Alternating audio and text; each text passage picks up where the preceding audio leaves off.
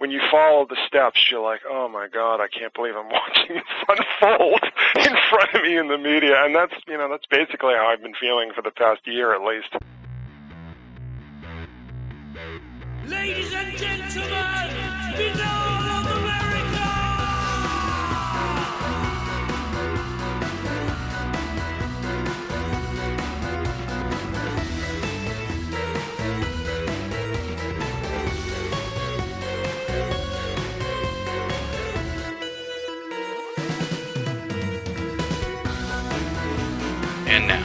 ladies and gentlemen, Binnall of America Audio with your host, Tim Binnall.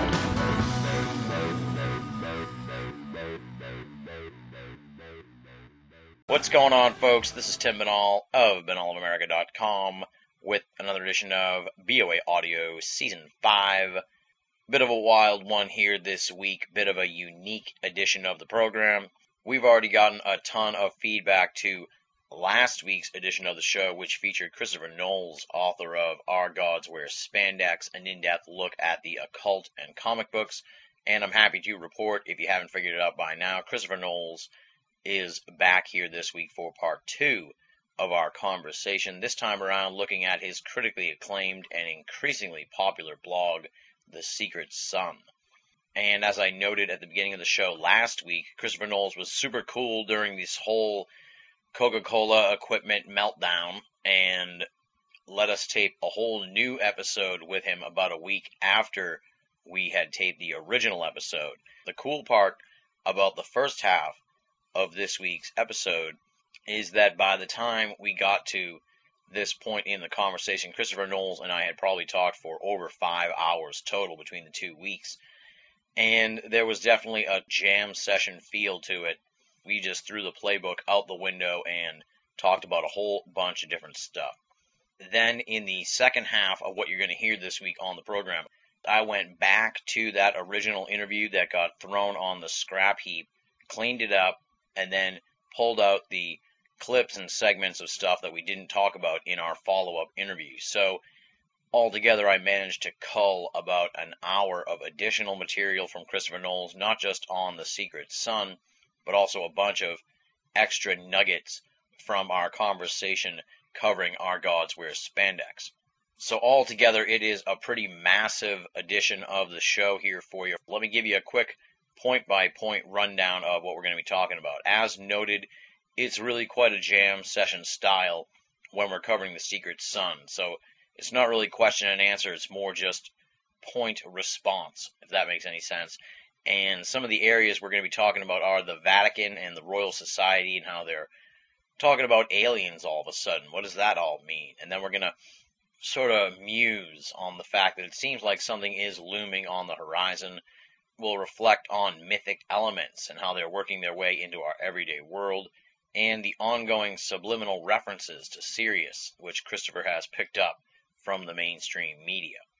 That's all from our second conversation. Then, in the select cuts portion of the show, you're going to hear us talk about the esoteric implications of the number 17, Christopher's deep interest in the ancient astronaut theory, and the secret knowledge of the early occult groups. What were they all about? As well as the water meme, which he has noticed over the last few years. The stuff covering our gods wear spandex includes Superman as messiah figure and symbol for Jewish assimilation, the mutation of the superhero archetype, and discussion on a bunch of different pop culture stuff like Avatar, the Twilight series, and I had to stick it in here, my friends, Howard the Duck. Yes, we do talk a little bit about the infamous Howard the Duck. So it is a real base of esoteric discussion here with Christopher Knowles. It's fast, it's loose, it's really a lot of fun. I hope folks dig it as much as part one. I put a lot of extra work into this episode, really because Christopher Knowles was just so generous with his time. We just couldn't leave a lot of that material on the cutting room floor because it was fresh stuff that we just did not talk about in part two. So I had to really dig into that but in the end, having looked at the episode, having listened to it, it was totally worth it because there's so much material in this episode of the show. Once again, got to tip my hat to Christopher Knowles. He is definitely one of Esoterica's brightest new emerging stars. and his generosity with BOA Audio really went above and beyond the call of duty. So thank you once again to Christopher Knowles for just being super cool about this whole situation. And in the end, it all worked out for the best because we've got a wealth of stuff for the BOA Audio listeners. Definitely a two-parter for the history books of the program. For those of you who are unfamiliar with Christopher Knowles, allow me to provide you with a little bit of background on him. Christopher Knowles is the author of the Eagle Award winning Our Gods Wear Spandex, The Secret History of Comic Book Heroes, and the critically acclaimed Clash City Showdown, The Music, Meaning, and Legacy of the Clash, as well as co author of The Complete X Files, behind the series, the myths, and the movies. He was an associate editor and columnist for the five time Eisner Award winning Comic Book Artist magazine, as well as a writer and reviewer for the UK magazine Classic Rock. Knowles wrote the definitive history of the cult classic film Lucifer Rising for Classic Rock, which featured exclusive interviews with Led Zeppelin's Jimmy Page, director Kenneth Anger, and Manson family member Bobby Beausoleil. The Lucifer Rising cover story earned Classic Rock its best selling issue to date. Knowles has explained the ongoing collision between myth, ancient symbolism, and modern culture on several radio shows and podcasts, and has appeared in the documentaries Wonder Woman, Daughter of Myth, the Man, the Myth, Superman, and Wendy O. Williams and the Plasmatics. He was invited to lecture on science fiction, mysticism, and mythology at the legendary Esalen Institute in Big Sur, California in 2008 and 2009. He blogs daily at The Secret Sun, and you can find that at www.secretsun.blogspot.com. Pretty simple, secretsun.blogspot.com. Check it out. And now, without any further ado, let's rock and roll. The first half of this interview was recorded on January 30th, 2010. The latter half recorded on the previous Friday, January 22nd. Christopher Knowles in an esoteric jam session on myth, ancient symbolism, and pop culture on BOA Audio, Season 5.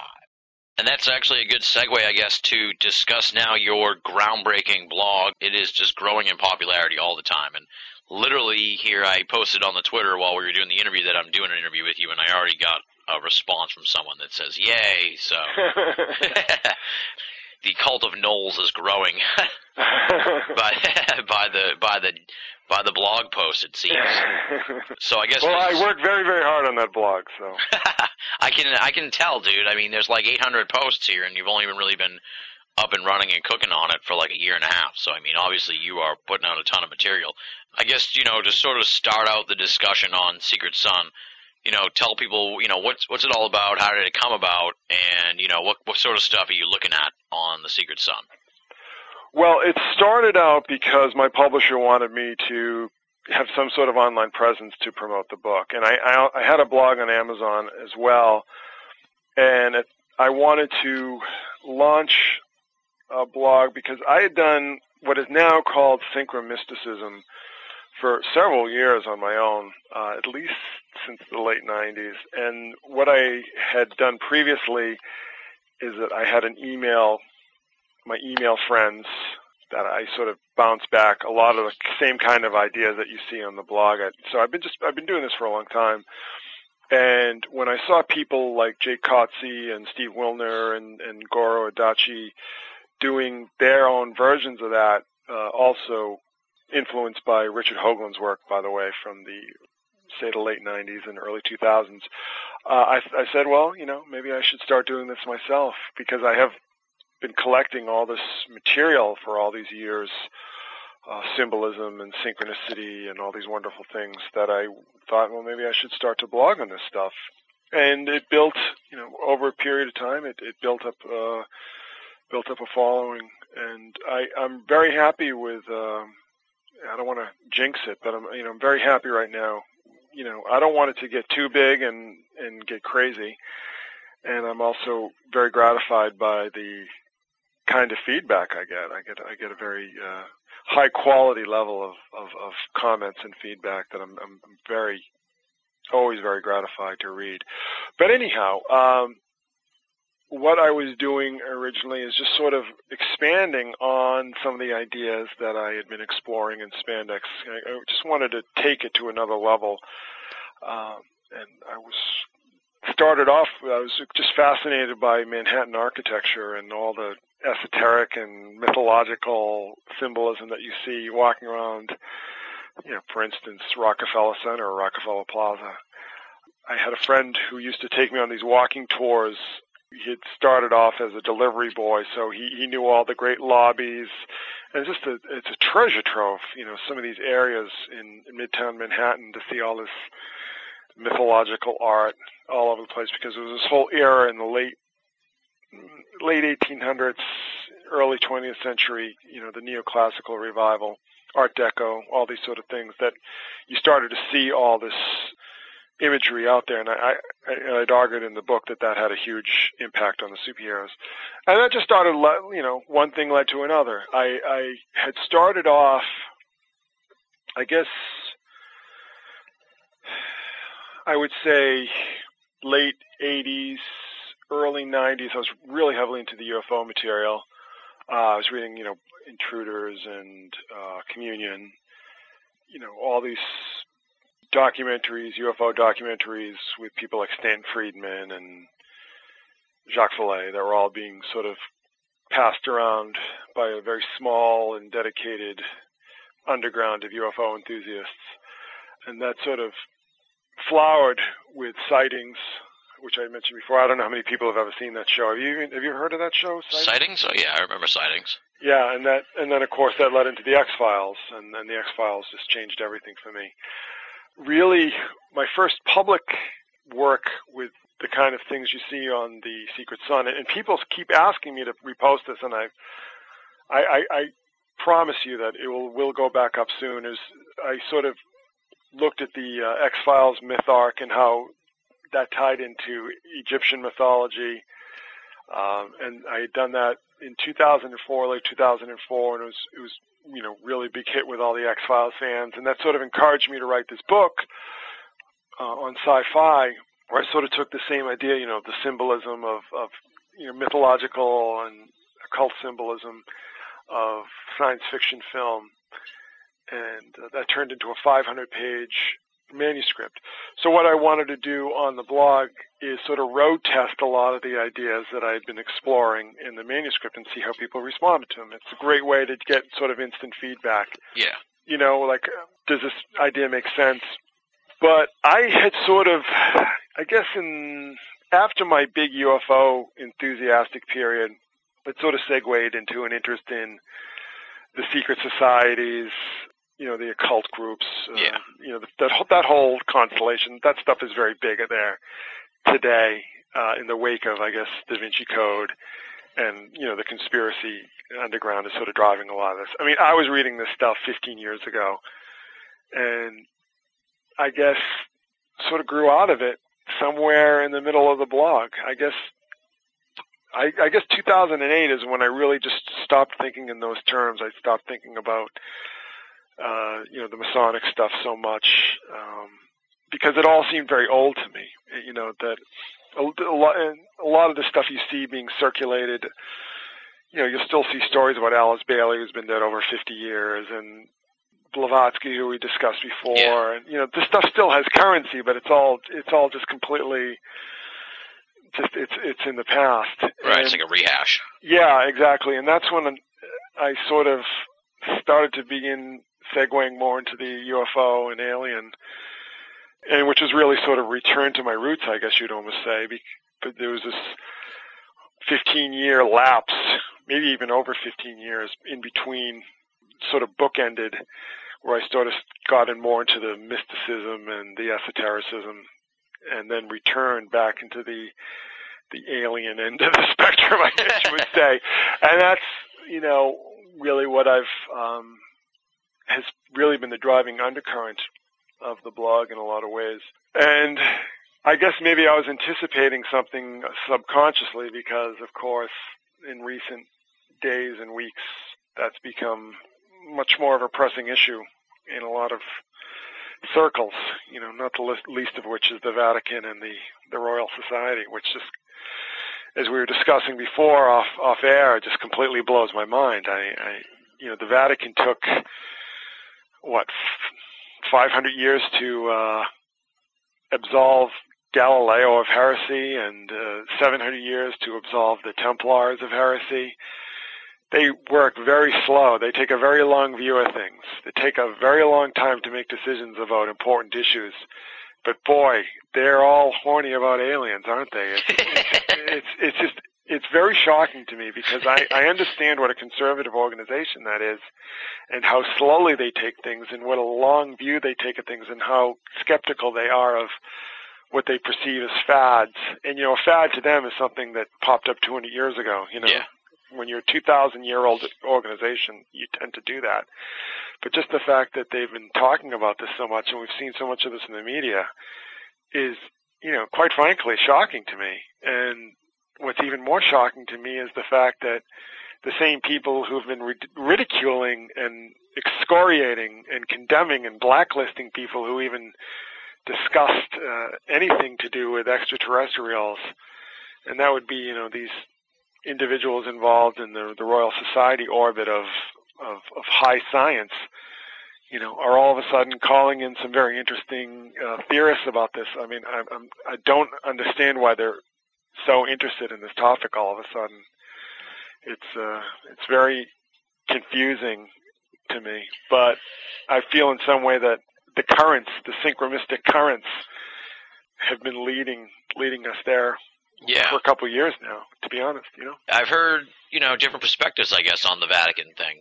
I'd put forward the idea that maybe this has been something that they've been talking about behind the scenes for like 40 or 50 years, and now it's just finally coming out. And Maybe 400 or 500 years. Yeah, exactly. You know? I mean, considering what people say about the Vatican archive and everything, I mean, they may they may have know way more about the aliens than if they, you know, quote unquote aliens than any of us do. You know, Yes. so who Plus, knows? they have all those observatories as well. Exactly, exactly. And uh, we had Stan Friedman on for the holiday special, and he sort of put forward, I think it was him, uh, sort of put forward the idea that maybe they're trying to avoid uh, this Galileo, that Galileo situation by, you know, being ahead of the curve this time instead of being like behind the times. But well, what does that we'll imply? That implies that they are expecting something to happen. Yeah, On the surface of it, there's no pressing, compelling event or situation to want them to be ahead of the curve. So why all of a sudden they're so you know concerned about getting ahead of that curve? I mean that's that's not the way they operate. If you're familiar with that organization, that's just not the way they operate. If they're trying to get ahead of the curve, it by you know it, definition, it, it, there has to be a curve. yeah, exactly. It implies foreknowledge. I mean, that, that's when you start to get into, you know, tinfoil hat conjecture. But that kind of rhetoric that we're hearing from, I think it justifies it. Absolutely. Hey, this program is all about tinfoil hat conjecture, so Well, I love it. you yeah, know? we have no problem with that. I'm a card-carrying member of the tinfoil hat brigade. But I'll tell you something, it becomes a lot less tinfoil when you see some of the people discussing this. Exactly. topic. Exactly. Well, it it's goes. shocking to me, you know, because we've been so conditioned by these people for so long. You know, it's sort of like every time you put your elbows on the table, your mother slaps your hand with the, the wooden spoon, and you know that's been happening for 60 years. Yeah. And then all of a sudden, the wooden spoon is gone, and you have to wonder. And not only that, but your mother's elbows are on the table. You really have to wonder what is going on. I mean, it's extremely strange. It goes to the idea too that that uh, we've talked about on this show before. Just that if and when the UFO reality is confirmed, the ufologists are out and the real scientists are in, and they're not gonna they're not gonna eat crow about it. They're just gonna be like, now we're playing by these rules, and yes, UFOs are real. They won't have any qualms about being on board with it. So Well, you're right. It'll be this very Stalinist, revisionist rewriting of history. right, Or, or actually, what they will come out and say is that you know this was being done for social considerations. Yeah. That, that that this was being done out of social necessity. But by the same token, I'm not quite sure that the scientists themselves would be all that relevant in that in that event. I think that when you're dealing with obviously with a science that is is far superior to our own by definition because we cannot leave the solar system. We can't even I'm not entirely convinced that we can leave low orbit to be honest with you. That is going to make anything that we have for science as irrelevant as current ufology. Yeah. I mean, I've always seen that, and again, this gets back to the Royal Society and the Vatican, that those who would be most threatened by some hypothetical, and let's make sure that we're, you know, staying in the conjecture or speculation area here. Yeah. You know, just hypothetically speaking, the, the people who would be most threatened by this are the, the people who are the guardians of, of the sciences and of the cosmologies. And I think the fact that the Vatican is so far ahead of this, where the other major religious systems, particularly evangelical and fundamental Protestantism, are, are, still in the demonology mode, says quite a bit to me. Because first of all, the, the you know the level of intelligence. I mean, just probably the levels of raw IQ are probably astronomically uh, different between the, the Vatican hierarchy and you know whatever bozos are leading the, the mega churches and whatnot. So I mean, there's going to be a, uh, obviously a difference in perspective there. But again, I mean, the Royal Society has a lot to lose.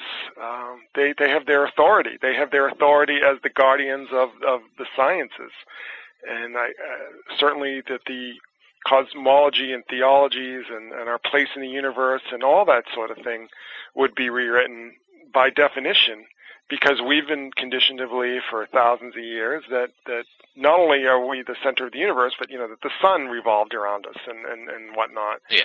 You know, so I mean, it's a it's a major paradigm shift. Uh, will it happen in our lifetime? I uh, I'm not convinced that it will, but I I feel that we're we're closer than ever, uh, in in very very compelling ways. Uh, I will tell you. I mean, just the fact that, that, that these people are willing to go out on a limb uh, tells me a lot. And I know for a fact uh, that the military has always been very far in front of both of them on this issue, for you know for obvious reasons. Again, there's a lot of theorizing that this could be uh, false flag, that this could be a setup, you know, some sort of put on, some sort of show, some sort of manipulation, and that is certainly a possibility. I, I, I would not argue with that possibility. The way it's unfolding doesn't really strike me as the way these things unfold when, for instance, look at the lead up to the Iraq war.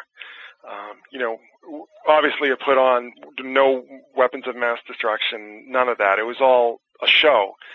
But they were very deliberate about hammering these ideas into people's heads in a very systematic way. That's not what we're seeing now. We're seeing you know, again, back in the tinfoil conjecture area, we're seeing what I would almost describe as a panic. Yeah, like a chaotic situation. Yeah, it seems very random and reactive. It does not seem proactive, and I think that's really the big difference. When there's obviously a setup, uh, there's a there's a sense of a proactive agenda, and I'm not sensing that. And I think that a lot of people might disagree with me, and you know, that's fine, and I will listen to what they have to say. But I will, at the end of the day, still disagree with them because I've been watching this this issue for for quite some time, and something feels very different right now. And I can't really put my finger on it, but something definitely does feel very different. Now, what about the idea, and I've kind of talked about this on the show previously too, just that there's this generational shift going on where uh, I'm 31. I turned 31 last week, uh, unfortunately. Um, where people like of my age and, and younger, and even your age now, you know, sort of grew up in a different era where UFOs and aliens and extraterrestrials and all that stuff, uh, you know, it went from being something that was debated, I think, like in the 60s and 40s, 50s, 60s, even 70s, to at some point I feel like in the 80s, 90s, and, and the aughts, like almost became like an established fact without ever being said. Do you know what I mean? And it's still obviously debated and and you know like not accepted by the mainstream. But I feel like the younger generation sort of is like, yeah, UFOs are real, and the government just covers it up. Well, you right, and I think a lot of it has to do with the internet and people accessing information outside of the New York Times, you know, filter controls. And also, I think that uh, cynicism justified cynicism, justified skepticism about the government, about the authorities, about our institutions, that we are at a point in our history where we have very compelling reason to be skeptical and cynical. That leads to an all bets are off kind of mentality where who knows if they're lying about this, what else are they lying about? You know, we know that they're lying about this. We know that they lied about this. You know, there's this whole litany. You know, ironically, there's an episode of the X Files where there's this guy who works for the military who's not privy to the real story, but has this very um, skeptical take on on the UFO threat, and he's saying that this is all this this this big program put on by the military to justify, you know, human experiments and all this kind of stuff. And he talks about Tuskegee, Yeah. and he talks about MK Ultra, you know, and all these kind of things, you know, that, and it's pretty remarkable that, you know, Chris Carter's writing all this into the, into the show, and, and this is stuff all from, you know, conspiracy literature, you know, and I think people don't give him credit for that. But anyhow, there's that whole viewpoint, uh, that if all these things that we've been lied to about and all these examples, you know, MK Ultra is, is a great example of that, you know. I mean, I was in a, a, a uh, symposium at Esalen with Russell Targ, and Russell Targ was one of the movers and shakers of the remote viewing program at SRI. Yeah. And he referred to Sidney Gottlieb as America's Joseph Mengele. You know, that is a very serious thing to say, you know? Uh, that's a heavy thing to say. And that shows you just how deep that betrayal was Yeah. you know how how deeply we were betrayed. I mean, I think there's a lot of really stupid and bogus MK Ultra lore, but at the core of it was a very abusive, seriously abusive uh, betrayal of of our trust and a betrayal of our personage and our personhood. So if that, you know, it, it becomes the more we learn about the more subtle and maybe the- the less earth-shaking betrayals as far as the, the implications of it. Maybe the fact that that Roswell was a cover-up doesn't seem so far-fetched, and certainly the excuses and the, the cover stories uh, about Roswell and, and all these other issues don't fill anyone with any confidence that the Yeah. government's telling the truth. Yeah. You know, I mean, why why should people believe them? I mean, I I think that um. I mean, look what we saw in the news just this week. You know, Tony Blair saying, "Okay, I knew that all this information about Saddam and the Iraq War was was bogus and it was all invented and it was all fake." But you know, the, the I I don't regret I don't regret what I did. You know, and he's just completely justifying. It's like it's like Nuremberg or something. You know, but I don't know. I, it's just such a strange period in time right now. Something just feels like so off so off and uh in that light I just would not and any possibilities right now I, I would not discount out of hand because I've seen so many certainties dissolve, you know, Yeah. in my and lifetime. just to bring it back to what I was saying about the generational thing, uh, and then tie it into what you were saying about the Royal Astronomy Society, maybe and the Vatican, maybe they're trying to get a handle not so much on some impending event, but just the changing shift in perspective of the human race. You know what I mean? Like I said, uh, you know, the younger generation's coming along. They're more accepting of, of aliens and everything as as a fact, and and in turn, these institutions need to sort of get a handle on how they're going to handle that, because previously, with the older generation, they could just sort of dismiss it, but that's not possible anymore. I mean, like this is tinfoil Uh, hat speculation as we have as we've That's established. not the vibe I'm getting though. yeah. I, I- Okay. I, I think that's possible, but I I think that they are being much more reactive than that. I mean that that again that gets back to the proactive reactive. That sort of implies that they're being proactive, and I, I just don't feel that. I feel that they're privy to information that we are not. Nice. I like that. I I, I, I listen. Do you know I mean, what the information is? No, I'm just teasing you, dude. Yeah, no, I'm I'm serious though. No, no, I, mean, I know. That that I mean that may not be true. Certainly, you know, very possibly, you know, could not be true, but that's just the way it's coming across to me. That's the way I'm interpreting the behavior. To be honest with you, um, you know, be just very blunt with you. Yeah, no, I, I, mean, I feel fine. like there are people involved in these organizations who have a knowledge that is not being shared, and quite frankly, seem very concerned about. So uh, how that plays out, I, I I don't know, but that is just that is my interpretation, and people can disagree with me, and I respect that, and I understand that. I'm not, I, I wouldn't necessarily even argue with that. I'm just telling you what I'm feeling out there, and you know, it's it's interesting because on the blog, I really do use my instincts and my intuition in exploring a lot of these ideas, and I'm always very gratified when it will begin to manifest itself in the culture or in the media. And and there's a lot of examples of that throughout the history of the blog. Be aware that there there is a track record that, you know, on the blog that that that people will, comment on. You know, longtime readers have, have seen these sort of things play out in the past, and uh, take it for what it's worth. You know, if people disagree with me, I'm I'm totally fine with that. I I I'm really past the point of arguing about these issues. exactly. Yeah. you know. Well, you know, as we discussed off air, I, I'm cheering for the apocalypse. So.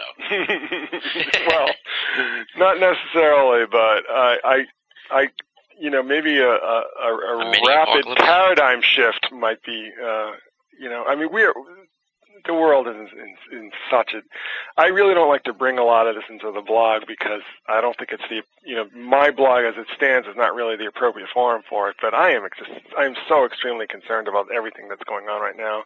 You know, that people talk about sustainability and I just see everything as being unsustainable. I'm just, I'm so existentially worried about all of our institutions, all of our arrangements, you know, everything to me seems fragile and frail, to be perfectly honest.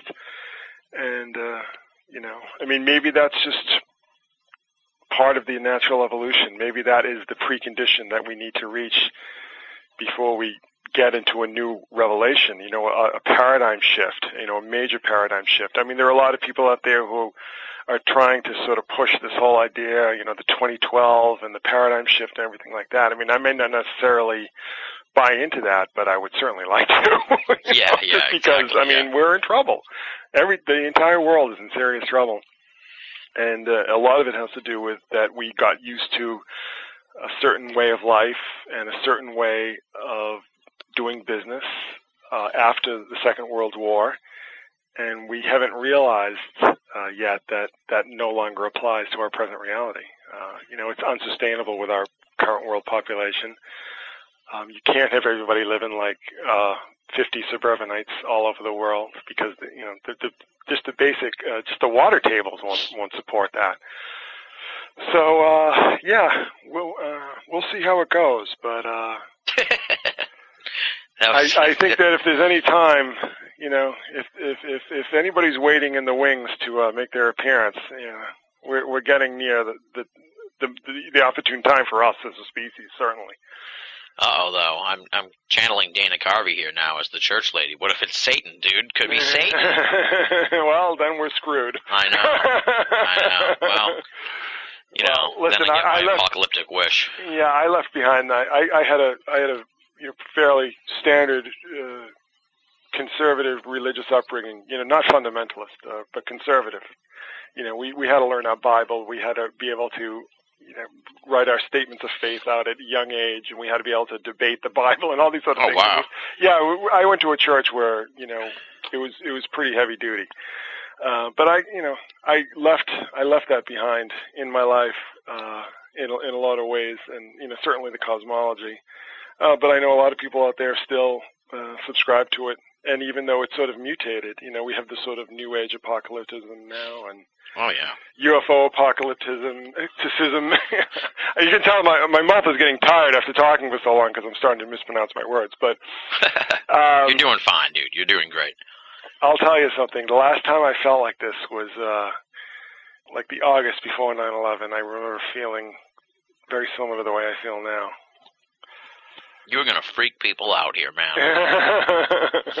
well, you you sent me some notes here, and uh, you know we've gone a long time, so we're not going to be able to get to all of them. But one of them is uh, long running obsessions memes in art leaving myth mythic realms and crossing over to consensus reality. And uh, we already talked about Jack Kirby, so we can we don't have to deal with that. But the the next one on there is the Siren, and you put Elizabeth Fraser slash Jeff Buckley archetypes of mermaids, sirens playing out in real life. What's what's this all about?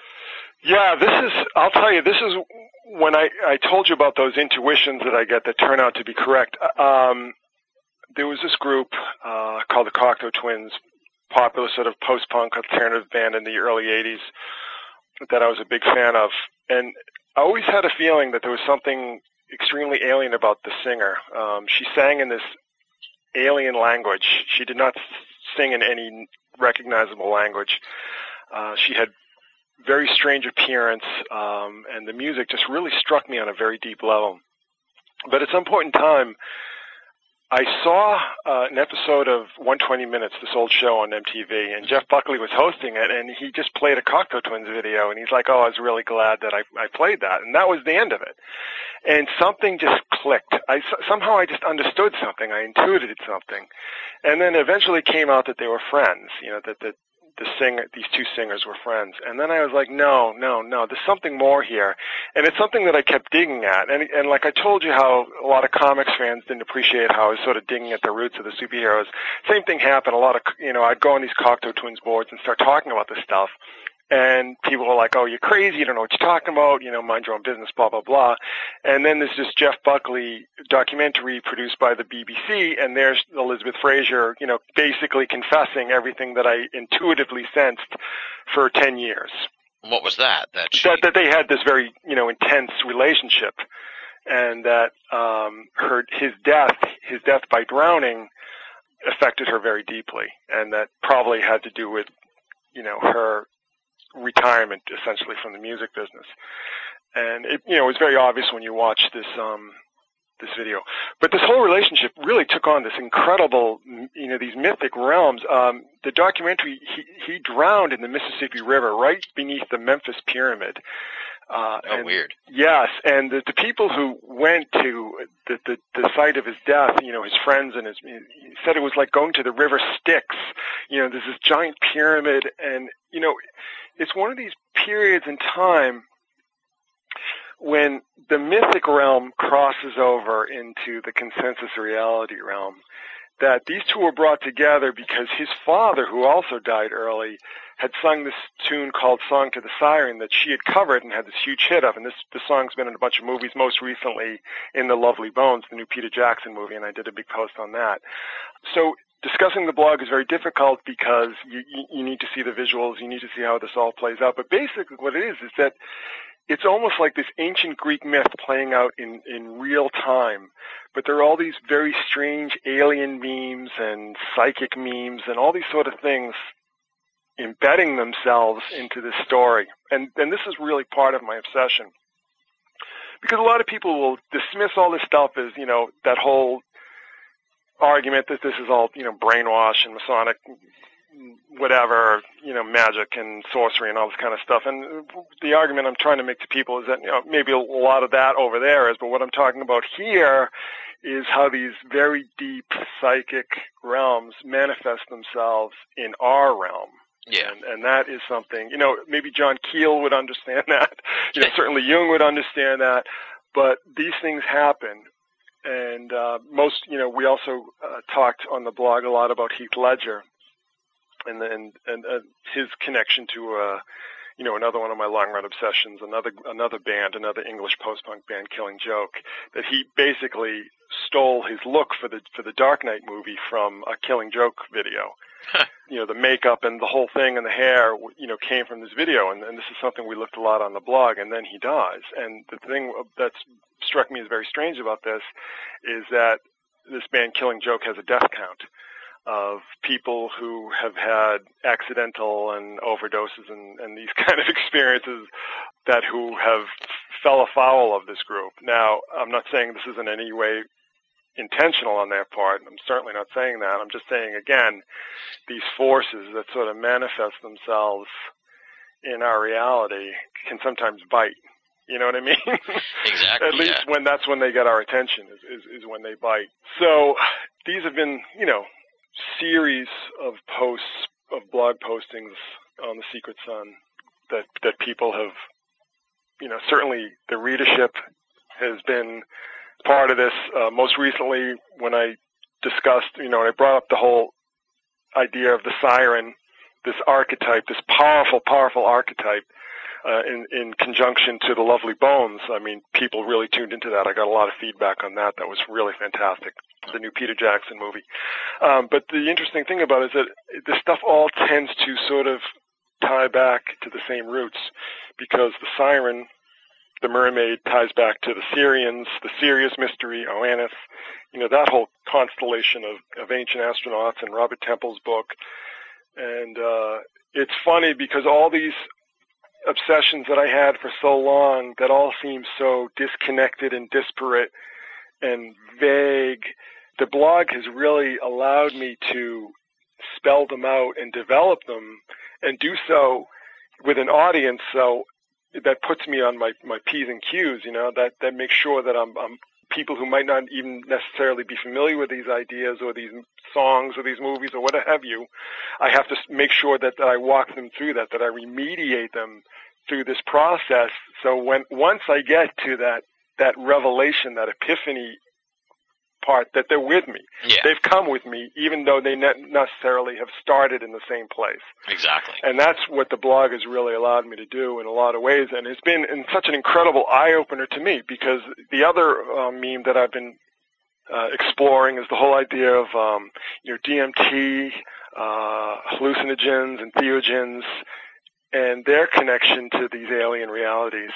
Uh, and, and what this started out on the blog out as, and this is back in the early days, is that I, short, I shared the story that I would have these um, very uh, powerful hallucinations when I was young because I was very sick and I'd, I had these extremely high temperatures. And, and during one of these experiences, I woke up and there was a a thunderstorm going on in my dining room, and then there was a leprechaun sitting on a rock What? in front of me in the living room. Yeah, it was just like a really intense, vivid um, hallucination.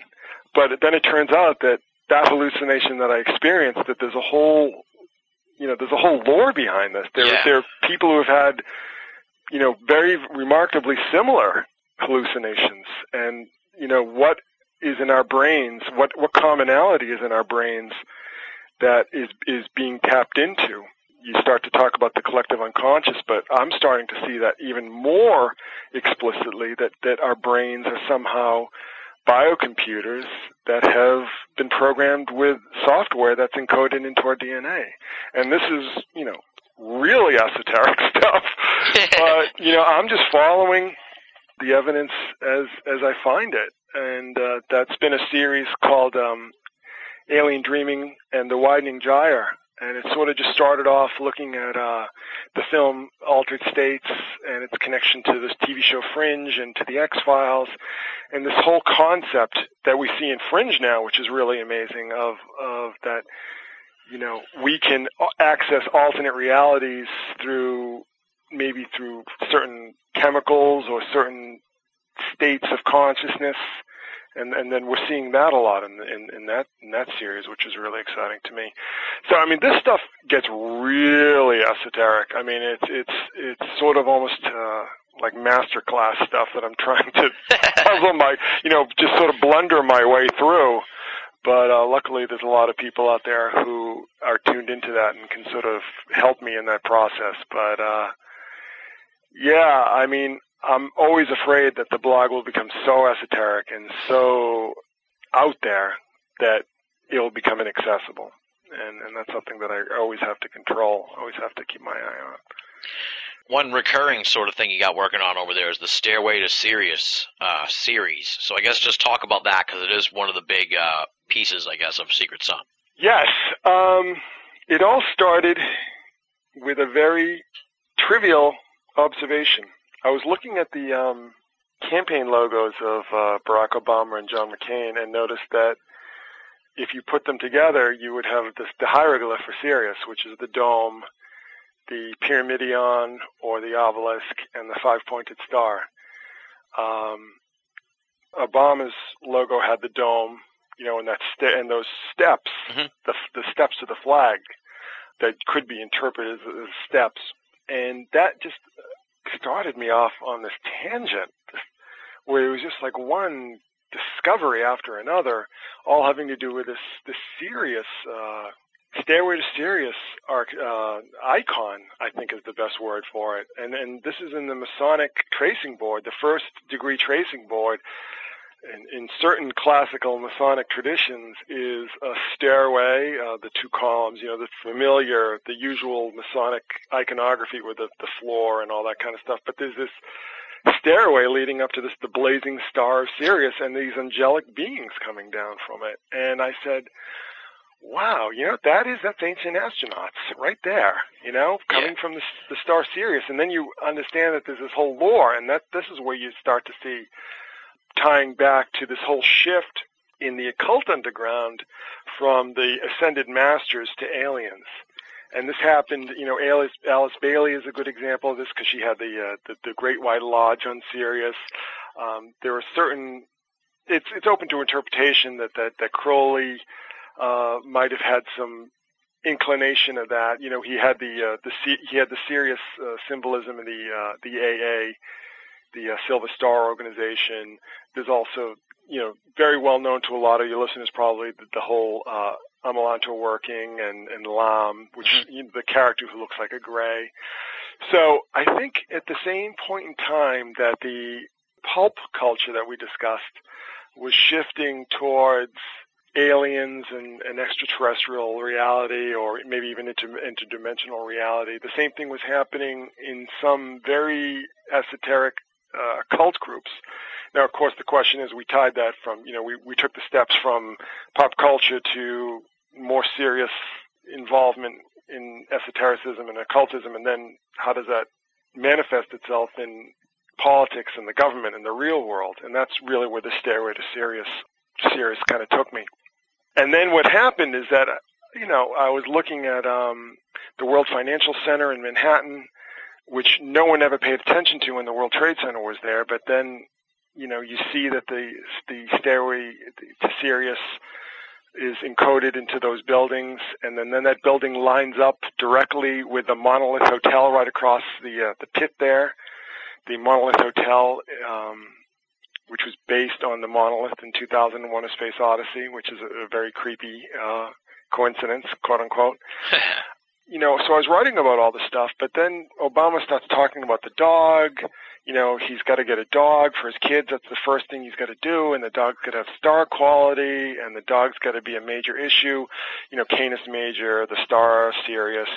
You know, again, maybe people would sort of see this as little bit more open to interpretation than I would, but when you follow the steps, you're like, oh my god, I can't believe I'm watching this unfold in front of me in the media, and that's you know that's basically how I've been feeling for the past year at least, because uh, when you understand, you know, the symbols. I think there are a lot of symbols, and I will say this, you know, quite directly. I think there are a lot. There's, there is so much symbolism being thrown out, occult, esoteric symbolism being in the, and thrown out in the media. I think a lot of it is just diversion. It's a diversionary tactic.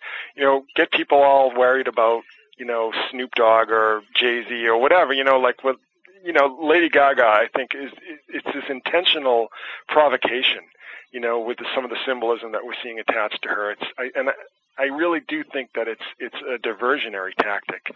You know, get people in, involved in that whole retro occult kind of genre again, getting back to what we talked about with the, the Royal Society, and you know that divert people with all this old school kind of occultism and supernaturalism, but what's really happening is happening above our heads.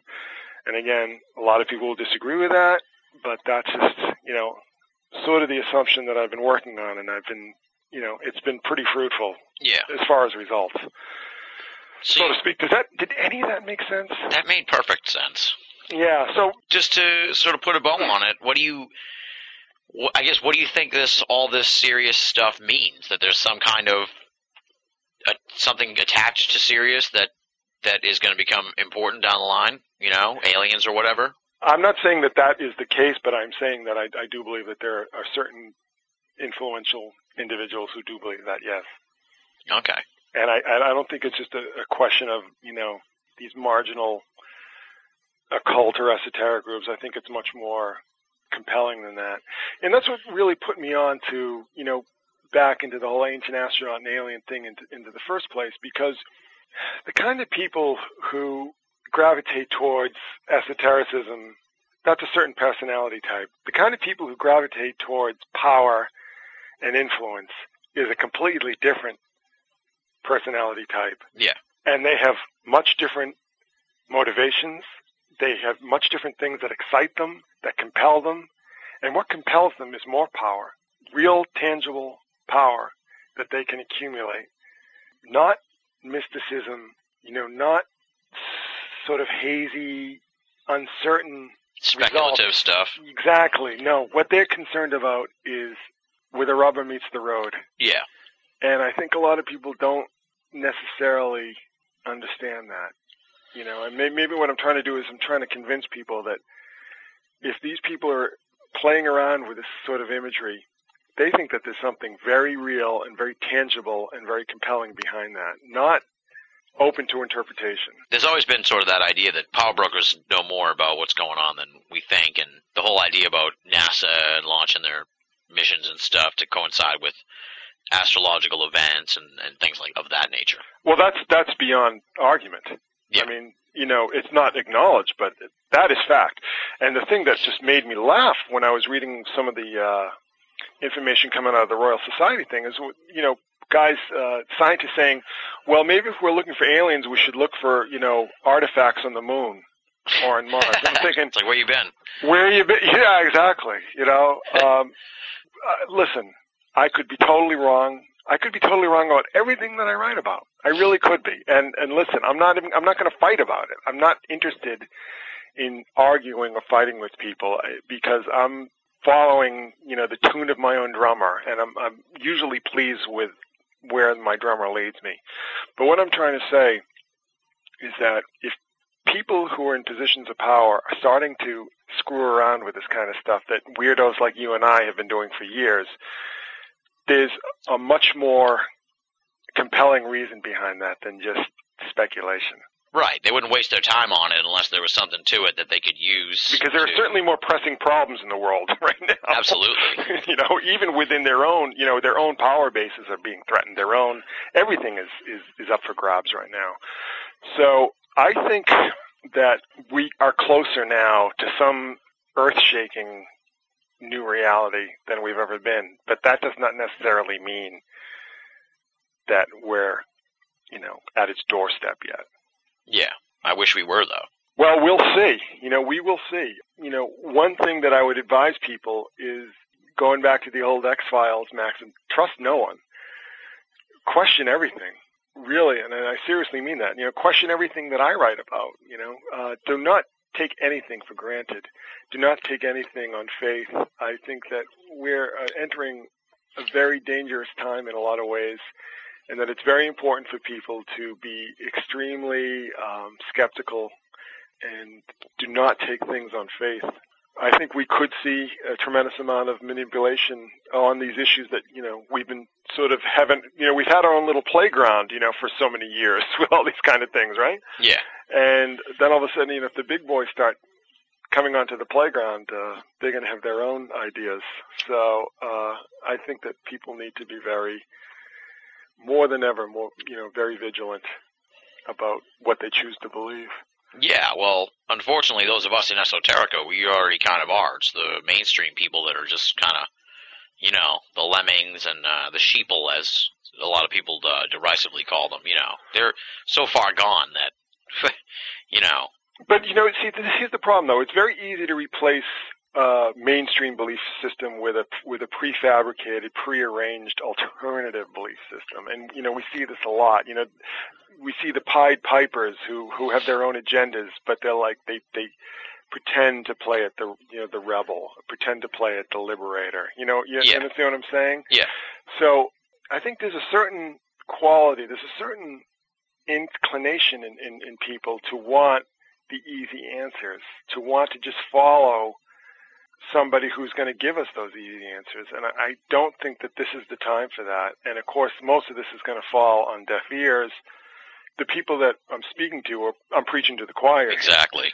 But you know, there are people in their circles, in their lives, their Facebook friends, whatever, who are going to want to just jump on whatever bandwagon sort of rolls into town. And I think that that's something now more than ever is something that we have to be very, very careful of. You know, it to me when again at the same point in time that all this kind of information has started to manifest itself outside of our circles, so to speak, that makes things a lot more precarious in some ways, I think. Yeah. It's pointless really to ask where you think this is all headed because we've kind of gone over we've we've sort of like circled the wagon around that several times here. We just don't know what's going to happen here, but it seems like we're on But the it's going on, I'll tell you. Yeah, something's I'm going to jump around a little bit here. The first one I wanted to ask you about is uh, something you say in one of the posts, and that's that uh, 17 is a number I've been talking about since the earliest days of this blog, and I still have no clue what the real meaning behind it is. Now, I've heard a lot of, uh, you know, esoteric connections to a lot of different numbers, but 17 is a new one for me. So, talk a little bit about this 17 meme, for lack of a better term. Yeah, it's just something that when I was doing my private work, I just it just kept popping up, and you know, it just seemed like a curiosity until I read this book called Egyptian Religion by, you know, by Budge, Sir Wallis Budge, and he talked about how the death of Osiris was the third month, the 17th day, and of course we celebrate, you know, our Green Man Festival on the third month and the seventh day, which is St. Patrick's Day. Yeah. And basically, you know, I talked about St. Patrick's Day and its sort of Masonic uh, origins and and you know how the, the origin of the, of the holiday really has nothing to do with what we think it has to do with it. It has a whole different uh, background and meaning to it as well. And every time it pops up in the news, which it does a lot in, in a lot of different contexts, I'll I'll you know I'll usually post something about it. Again, started off as just a curiosity. And the other thing too was that gold coin that came out in 2000. Do you remember that? Was that the Sacagawea? Yeah, Okay. I'm glad. I'm glad you tried to pronounce that. Um, yeah, I just I, I remember seeing that it had 17 stars on it, which I thought was really was really curious. Um, but anyway, I mean, I've got 120 posts, uh, 17 oriented posts on the blog, wow. and it's just basically something that you have to see. You know, sort of what Anton Wilson did with uh, with 23. I've been doing with 17, and it's it's it's an enigma. You know, it it it it, it truly is. Uh, yeah, and a lot of people will contribute it. I mean, I've, I get a lot of interesting, you know, my little, my little gremlins, uh, you know, my spies, uh, combing the media for 17 mentions, and you'll just see it a lot. But it was also with, with uh when Obama came in, he kept giving like these 17 minute long speeches, and there was all these sort of 17 connotations with Obama. And then, you know, again, when you go to the blog and just type in Obama and 17, you'll see a whole, you'll see all of it it's kind of you know it's funny with the way the blog is structured. I'll start off with just a germ of an idea, and these posts will just grow and grow and grow. And Yeah. it's it's really something that you know it's like uh, what- what's the, what's the term? You know, dancing about architecture. I mean, it's it's something that you, you really have to see the way it unfolds because it's so visual. It's it's very visually oriented, and I think my my training as an artist sort of gives me a little bit of a of an advantage because you know, I'm trained to really scrutinize imagery and, and, and break it down and, and understand how it's constructed and, and, and composed. And, and, and that's plays in a lot with what I'm doing. It's just, you know, having this eye, you know, that this trained eye for, for detail and, uh, pictorial construction. Yeah, well, yeah, that's another thing uh, that I wanted to bring up. Yeah, for sure. The blog is very visually oriented, and uh, I can kind of see the enterprise mission influence too there with with that kind of stylings, uh, with the structure of the post. So it's uh, it's a cool blog. I really enjoy it quite a bit. Well, what, because what, what those guys did on the Enterprise mission that just really just blew me away is that they just they showed how all these these mythic themes were were being processed, and I, I think a lot of people don't really give you know, than they're due. I mean, Ho- Hoagland in a lot of ways is a whipping boy for a lot of different people, Yeah. but uh, I think he's done a lot of very interesting work. And to me, you know, personally, when I think of Hoagland, I think of those Enterprise mission posts, and just you know, when you'd show you all this geometric symbolism and all this stuff sort of playing over and over again, and uh, and then I sort of combine that with you know my artistic and my creative background. You know, I mean, he, he's coming at it from more like you know a left brain, and I'm coming at it more from a right brained Yeah. uh, POV. You bring up a sort of an interesting idea that kind of came up when I was doing an interview with Marie Jones and Larry Flaxman last year about um, these ancient religious sects and secret societies and stuff. And well, I recently kind of wondered uh, if you know maybe their ancient secrets and stuff either are lost or they're not so much secrets anymore. Sort of like you know, I can't make for an example, like let's say you know the structure of DNA or something. Maybe they knew that a long time ago, and now we know it. Everybody knows it. So it's sort of like brings up an interesting idea that are there still secrets that are known to these people who are in these secret societies and and you know I'm talking about the people at the top and stuff, not your everyday average Freemason and stuff like that, or were the secrets you know stuff that is common knowledge now, like you know geometry and that kind of stuff. Well, DNA is the perfect example because that's something I've been looking at a lot, a lot on the blog is is these representations of the double helix. You know, from very very early on. Yeah. You know, Sumer. Um, you know, the, the Caduceus, um, the hieroglyph for Ptah, the the creator god. You know, the the, the, the basically the Mason god of, of of ancient Egypt. You know, he's got a double helix. You know, where did that come from? Why do we see this connotation?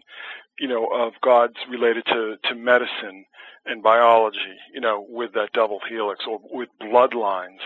You know, all these very strange and anomalous, uh, you know, associations with this imagery.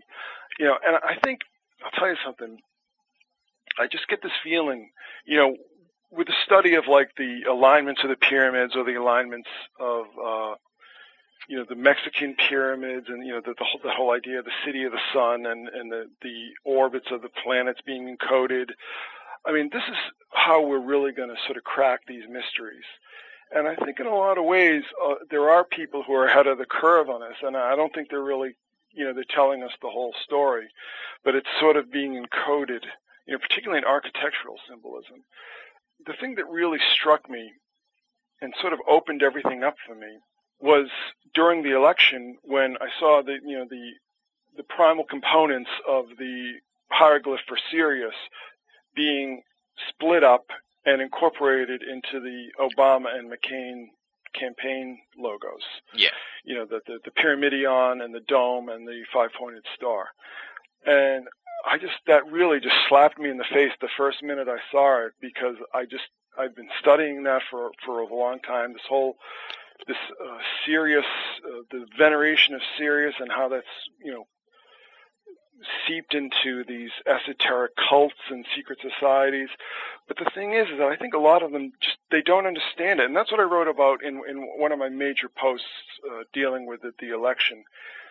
Is that when you read an Alice Bailey book or a uh, Albert Pike's Morals and Dogmas, you know, or I should say when you try to read it, I mean, it's just, it's it's just you don't know what they're talking about. It's just, it, and I'm not sure that they know what they're talking about. It's just like it's impossible to, to parse. And I think what I've been trying to do, and you know, rightly or wrongly, is just you know, what are the what are the basic components here?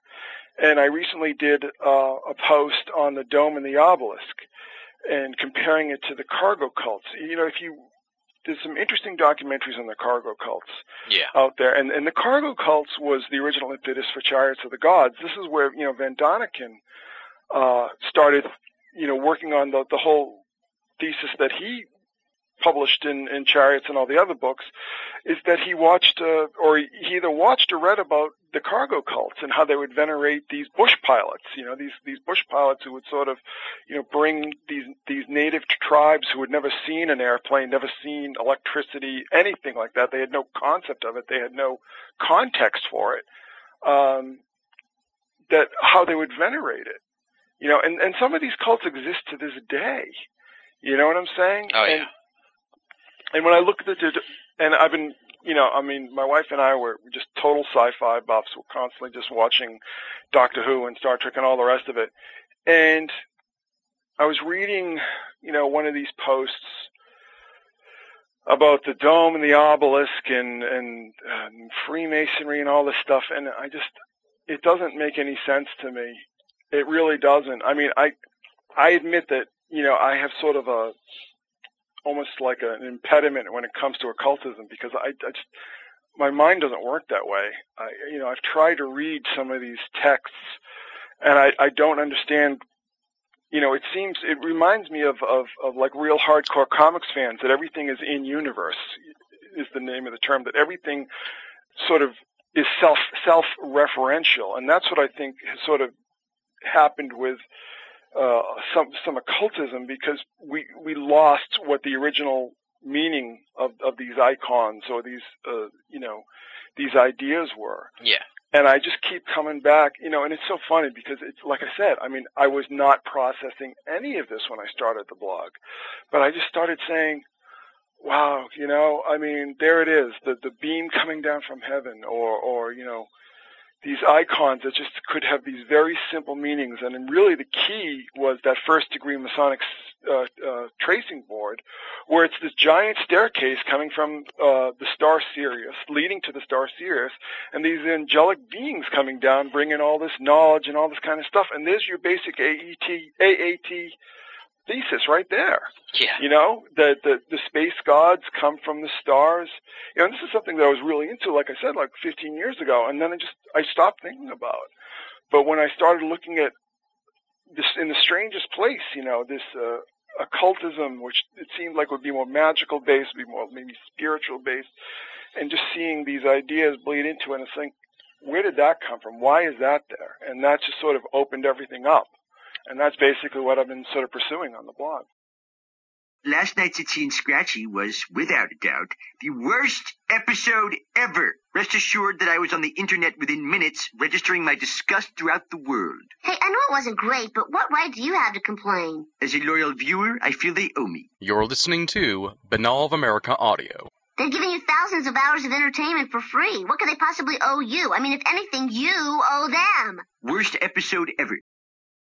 Now, do you think to sort of throw this back to something we talked about earlier with the comics? Do you think this is something that's intentionally done, or is it just that the occult's become such a prevalent thing in in a way it's sort of just influential? Do you know what I mean? In in I, design, I, it that could be both. You know, I mean, it could be all of the above. You know, but I think there are a lot of people who sort of intuit that there was some there's some deeper meaning behind all this stuff because otherwise, you know, why would people be so concerned about it? I mean, my interest has always been and, and what you saw in spandex was just the history of it. You know, Yeah. I mean, the history of how these ideas bleed into the um, into the mainstream. You know, the actual writings, like I would read uh, a biography of Aleister Crowley, but I would never read anything he wrote on on on ritual magic because it doesn't make any sense to me, and people might attack me for that. Um, but it, it just doesn't. It doesn't make any sense to me, and and I could say that about a whole a whole number of topics because I think that the original idea was somehow lost, and and then what happens is that the creative mind embellishes it. Yeah. And that's exactly what happened with the cargo cults. They would see these planes, they had no context of what they were, they had no idea of what they were, and they saw them as these giant spirit birds, you know, that, that, that were sent by the ancestors, you know. And that to me seems like such a, a powerful but subversive explanation for maybe what's at the core of a lot of religion or a lot of, you know, like I said, this sort of esoteric occult sort of realm. Maybe, you know, magic and spiritualism and all these kind of things were really passed down to us by people who had experience with incredibly advanced technology that they could have no possible context for. You know, it's the whole idea of that, uh, oh, well, we've seen UFOs, uh, people thought they were fairies or whatever, but maybe they thought they were fairies or leprechauns or whatever, whatever you want to call them because they had no context for, for what a UFO would be, what a spaceship would be, or not even necessarily a spaceship because, you know, to be honest with you, I'm not even sure that UFOs are actually extraterrestrial as we would understand them. You know, if in fact they exist. I, to me, uh, the ultra-terrestrial explanation makes a lot more sense to me. The distances uh, are just, you know, in a science fiction story, you know, in Star Trek, they can just jet from one galaxy to another. But you know, I mean, when you think of the immense distances between stars, it's it's pretty uh, it's pretty overwhelming. Uh, and maybe what we see, we now see as aliens or, or ancient astronauts were, were actually, well, maybe they were astronauts, but maybe from, you know, from Mars and Venus before they were rendered uninhabitable. You know, I mean, I, I'm only interested in questions, you know what I'm saying? And I think it's very important, increasingly important, to put a question mark on a lot of these issues because you're going to be increasingly put under fire by asking uncomfortable questions about these issues, and I'll tell you why. Because as, as our understanding of technology increases, all of a sudden, everything that von Daniken was talking about 40 years ago doesn't seem completely hypothetical you know, uh, genetic engineering is now a reality. Do you understand what I'm saying? Yeah. Changing, you know, recombining genes is is now a reality. Uh, you know, again, like what we said about the cargo cults, that we've seen that. We have we have an example for that. And the other thing too is these megalithic structures. How did they move these stones? There's no credible explanation for how you move a 200 ton or 2,000 ton stone in the in, in the in the case of of Baalbek. Uh, you know, I mean, they try to explain these things away, but I, I sense that there's an increasing desperation on the part of Orthodox science to explain some of these issues away, and particularly uh, with human beings themselves. And I'm going to tell you how I came to all this. I've always had major health problems, you know, throughout my entire childhood, throughout my life, you know, um, and a lot of them will be exacerbated by my environment. You know what I mean? Allergies, things like that. Um, humidity really bothers. I have chronic pain issues, so humidity is my enemy.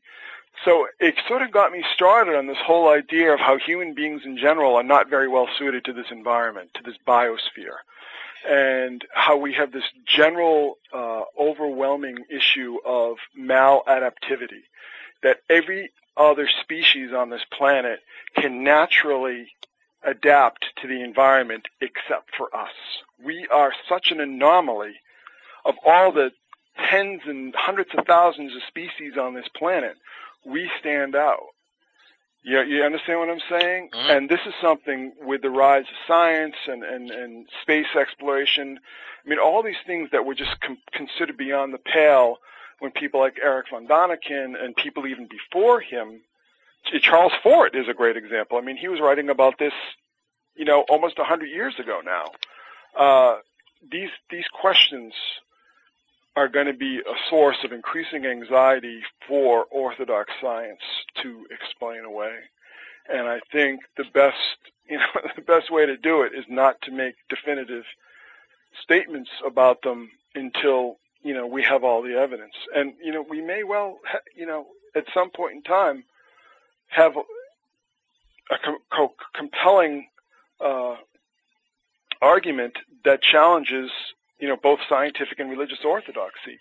Francis Crick, the man who discovered DNA, said unequivocally that DNA was brought here by aliens in, a, in a vehicle.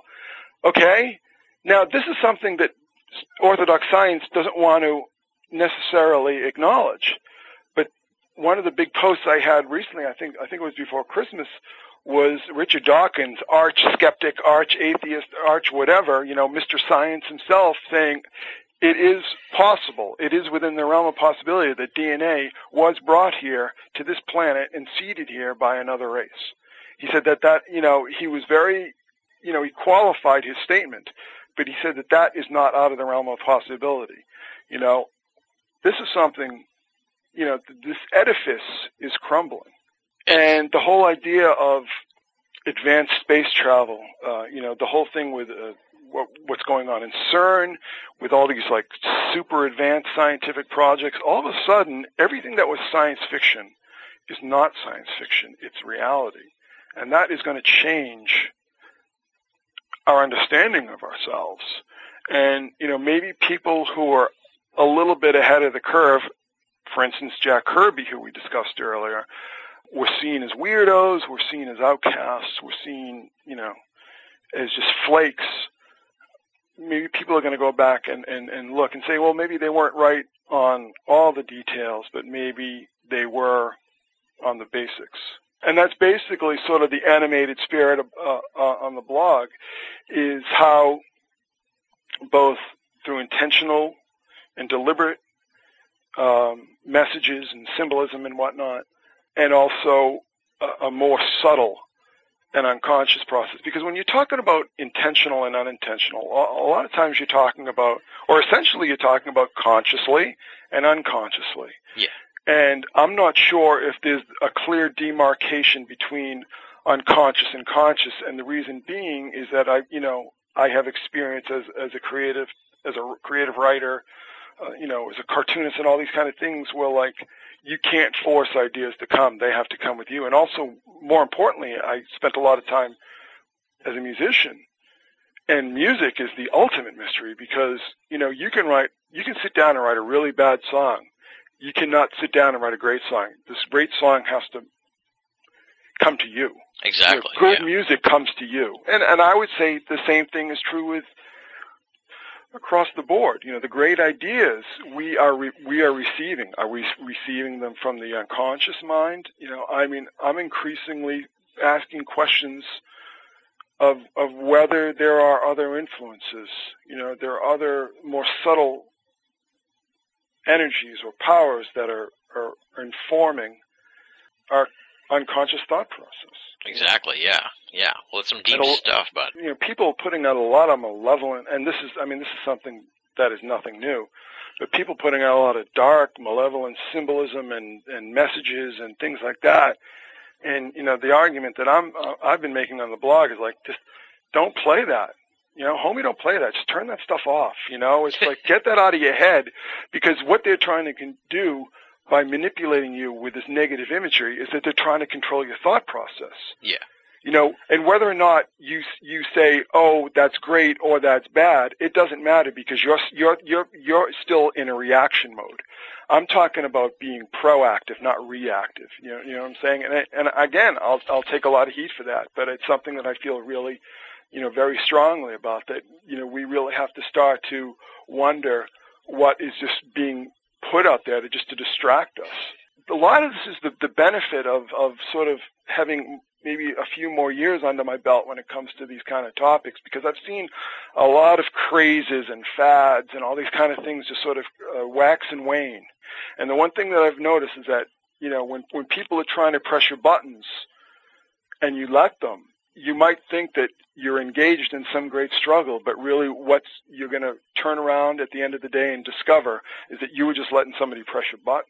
Exactly. Yeah. Do you understand what I'm saying? Absolutely, And, and yeah. it's like I, I think you know there are so many real serious problems out there that you know you wonder if some of of uh, you know these things are just uh, distractions, just intentionally planted to, to to take our minds off the real issues. You know, and then again it becomes a question of an argument really of what the real issues are, and it's up to really every individual to decide what is most important to you and what you feel that by pursuing and immersing yourself in that you will make the best contribution for.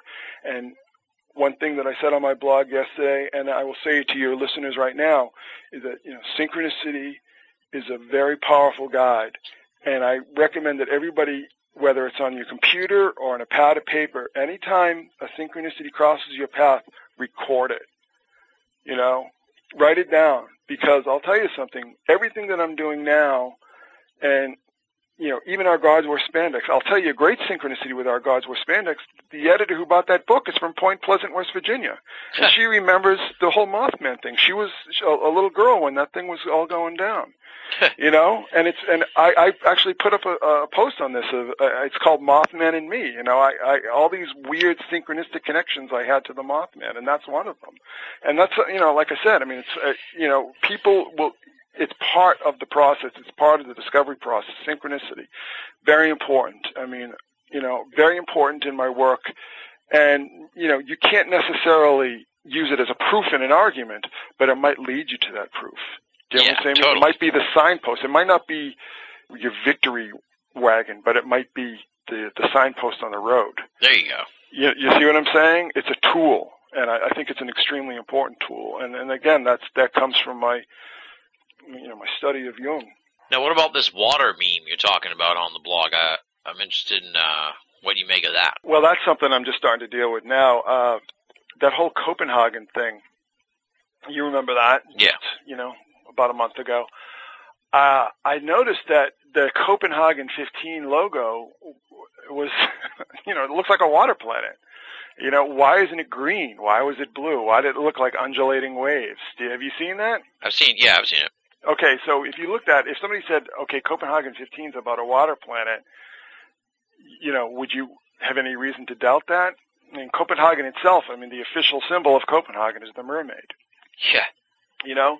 And, uh, I mean, this is all something I'm sort of very much at the, at the start of the road for, is this, this, this strange, uh, that, that figure from, from ancient mythology, Oannes, who, you know, uh, aka Dagon, the, the water god, you know, who, who would, who lived in the Persian Gulf, and look at how much is going on in the Persian Gulf right now, you know? Yeah. who lived in the Persian Gulf and would uh, come out of the water every every morning and and teach people how to, you know, grow crops and make buildings and mathematics and all these kind of things, and then go back under the waves. You know, uh, this whole idea of you know the the, the water people, the mer people, are, it seems to be emanating, uh, manifesting itself, you know, in the culture. Um, and again, back to Avatar, a lot of people say, well, Avatar almost sort of looks and functions like a water planet. You have these floating mountains, you know. What, what's keeping them up? Is, is this all some sort of metaphor,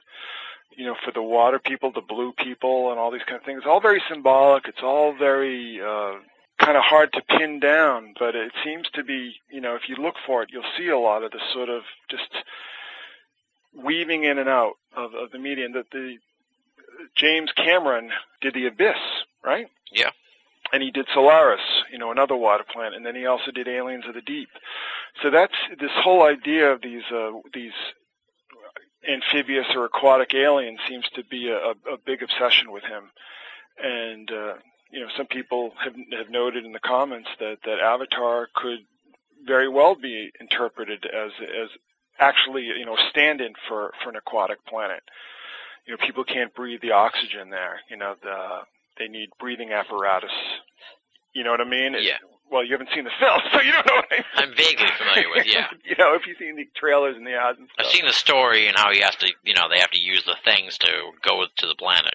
But this all ties back to again to Sirius. This whole idea of you know Sirius is the star of the sea, and a lot of um, lore, and and that's usually the term I like to use is is lore. You know that of the mermen, the Syrians. You know that that's that sirens. You know, some people believe it's derived from Syrian. You know, from Sirius. Again, I mean, these connections are can often seem really tenuous in, until they're sort of organized and, and, and put out in front of you. You know, it's it's it's it's a very difficult thing to discuss without the sort of audio-visual age to put it across.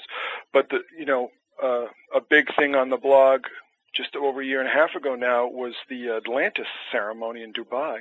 Dubai is something I've been looking at a lot because it's uh, it seems like such an improbable science fiction city that doesn't belong on the the face of the planet. Yeah, it's a weird place. But you know, they had that big Atlantis thing, and they had the the mermaid priestess come out, and you know, this giant firework ceremony that could only be seen from space. That was the headline. You know, Dubai ceremony seen from space. Well, who's seeing it in space? Why? You know, we're seeing a lot of these uh, these big firework displays that are you know meant to be seen from space. And and and we had the recent with the Burj Dubai, this this enormous obelisk slash rocket ship that they planted in the middle of the city. You know, another fi- uh, fireworks ceremony that if you're on the ground anywhere in the city, not in the air, not several thousand feet in the air, you can't make heads or tails of. It looks like just a bunch of smoke and flashes. Yeah. And and you know, you'll see the the, the video footage that you can't make heads or tails of it. So why are they putting on this these fireworks displays that can only be seen from space? What is that supposed to mean? You know what I mean? And when you start asking yourself these questions, you know, it can it lead to some very interesting places. yeah, that's for sure. Yeah, these kind of bounce around a little bit, so forgive me for that if I miss stuff, or feel free to fill in the blanks on some stuff too as we Well, go. Well, the along. other point I wanted to make too is that I mean the superhero archetype has become so pervasive in our culture, but it's mutated. I mean, one of the things I've been writing about on the blog is that this whole vampire uh, family archetype that we see, you know, in True Blood and in the Twilight stories and stuff. I mean, these these are not vampires as you know they were understood uh, throughout you know human history. Yeah. These are basically superheroes who feed on blood, and they they you know they're constantly struggling, you know, to sort of revert to that animal predator uh, version of the vampire. But the, you know, the Blade is another good example of this. You know, it's this that these are superheroes who have this sort of strength slash weakness. Their strength and their weakness is identical. It's this thirst for human blood, and they they need to find ways to sort of counteract that. In Twilight, they feed on animal blood, and in True Blood, they have this you know Japanese blood synthesis. But it's it's really the same thing. I mean, it's it's it's superheroes. It's again, we're going to see more and more of this, and we're going to see more and more of this evolution because I mean, look what a mess everything is. Look at how screwed up the economy is. Look at how screwed up politics are. Look at how just completely vulnerable and and and you know almost hopeless people are feeling. I mean, they're naturally going to be drawn to this. And Avatar again. I mean, Avatar is almost like Superman in reverse, isn't it? It's like the alien is us, and we're going to that planet, the, the superior planet, to become part of them. You, you see what I'm saying? yeah, that whole idea. I mean, it's a it's a really profound shift. I mean, this is something that Cameron has been doing for years now, but I think it's really fascinating that it is a superhero story. Uh, you know, Jake Sully is a superhero, but he's again he's Superman in reverse. He's coming from Earth, you know, to this alien planet to to achieve that sort of superhero ap- apotheosis. Yeah, it's interesting. I haven't seen Avatar yet, so don't spoil it for me. Oh well, I mean that's just you No, know the just- basic plot of the story. yeah, I was so. just, I was just. you won't be surprised by the story at all. You know, really, the film is not about the story. The film is about, the 3D. Oh, it's just like, you know, back in the early '90s, I was really big into like virtual reality and that whole thing, and it's like, it's taken so long for the technology to sort of catch up to the promises that were made, but this is like the closest thing to, you know, the virtual reality that you know we saw like on the holodeck in Star Trek. Is the 3D is it- really that good? Oh, it's just. I mean, you've read these stories that people having like withdrawal symptoms after it's because like all of a sudden, you know, you, you're in this this world, this wonder world, and all of a sudden, like you, you know, the, the film ends, and then you're back in your crappy multiplex at your crappy suburban strip mall. You know what I'm saying? It's such a come down. I just don't. I don't. I'm skeptical. I don't like the glasses. And I, I feel like they get kind of. I, I tried to watch one of those TV shows in 3D here uh, a while ago, and it was like gave me a headache. Kind of. I'm hoping that uh, that won't be the case with the movie. Just go see it. All you right. know what I mean? It's like just so you can say you saw it. You know.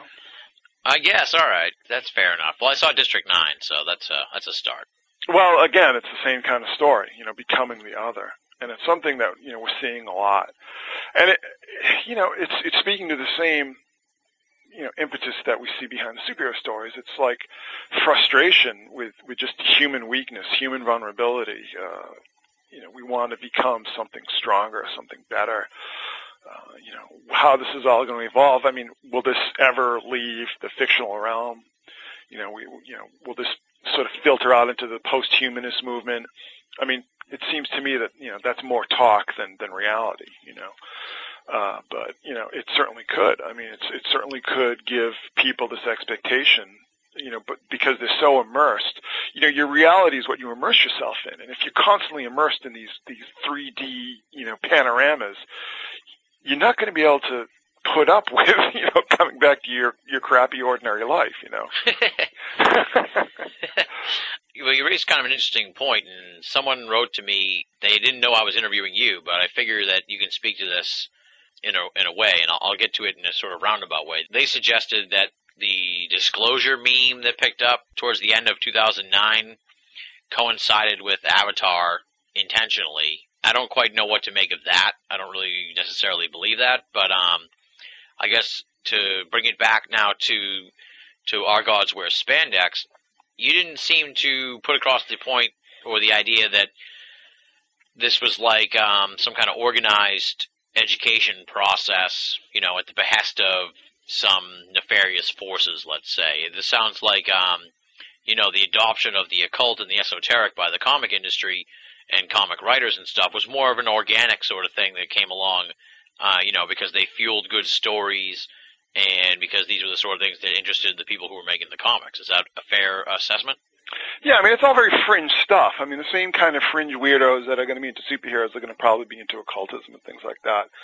I don't think that uh, that whole argument that this is all conditioning, you know, really makes a lot of sense because I mean, this has been going on for so long. I mean, when, where's the payoff? You know what I'm saying? I Yeah. mean, I've been hearing, you know, it, I get very frustrated with these kind of arguments, and and it, it's it may be because I've been involved in this stuff. I've been researching this stuff for so long, and I've seen so many of these predictions and theories just like rise and fall, and then just few years later, everybody sort of forgets them. A new generation of people come in, and they sort of pick up this cudgel again. You know, uh, I wrote I wrote a post about disclosure. Uh, you know, I just I can't see. I can't see the advantage in disclosure because you know the whole idea behind government is that government sort of uh, exists on this unconscious idea that they are the supreme power that you have to answer to them. You know they'll put on this nice face. They'll put you know make you know, friendly smiling democracy and all these kind of nonsense th- ideas. But really the, the, the, there's a subtle threat there that they are the supreme power that they have all the money they have all the power they have all the force they have all the cops things like that. Now if you if you are trying to you know convince people that that's where your power springs from it's almost like sort of a, a modern idea of the divine right of kings and then all of a sudden you acknowledge this more advanced technological power than yourself that immediately calls your own power into question. You know, where's Exactly. the advantage in that? You know, it's you know, and that's the thing with with with disclosure is that I've heard it so much. I, you know, you had Greg Bishop and and, and Nick Redfern, and, and they said the same thing. Um, you know, I heard I heard disclosure in the '70s. You know that that that there was going to be these huge landings in 19 it was either 76 or 77 and that, that you know everything was this big conditioning with Star Wars and and uh, Close Encounters and all these things, Star Trek, that this was all part of this big conditioning for this massive disclosure slash landing, this kind of idea. It never happened. I mean, it, you know, this expectation sort of rises and falls. You know, if there is ever this disclosure, I mean, it's not going to be the government's idea because it's it's against their or or genuine disclosure. Let me just say that. I mean, it's against their their vested interest in maintaining this illusion of, of absolute supremacy. Exactly. Yeah. Yeah. Well, I think we're in agreement on that. Yeah. I'm glad we kind of got to the bottom of the, I guess, you know, the driving force behind these occult influences on the comics, so people don't misinterpret it as some kind of, you know, overarching conspiracy, uh, which I don't think is the case. Well, what, what is it? It's a conspiracy of weirdos who, who are drawn to, to weird topics, you know, and a, a lot of it has to do with their own personal powers of, or their personal feelings of powerlessness, you know. It feeds into that, that they can acquire these these magical powers. You know, the thing with, with comic books, comic books and superheroes have become very popular, but I mean, you know, you're talking about something that's always been, you know, at least since this late 60s has been incredibly marginal, uh, was really not been the mainstream. I mean, you had things like the Incredible Hulk and Wonder Woman, things like this sort of pop up in the 70s, but th- this was not, you know, the, the, the mainstream media. It was more of like a sort of a side thing. You know what I'm saying? In Yeah. comic books, I mean, people who were working comic books in the in the 60s and 70s, you know, they didn't make any money because they were all selling the comics in the newsstand and they were all getting killed on returns. It wasn't until the direct market came in, and let me just explain what that is. The direct market is, is, is was a system set up where comic specialty stores would order comics directly from the you know the, the distributors and would not, you know, uh, have a, a return basis. The newsstands, you have to re- if you don't sell a, a copy of a magazine, it gets returned, and uh, you know you you have to pay for the, the you know the shipping and the destruction. I mean, it, comic book publishers was getting killed.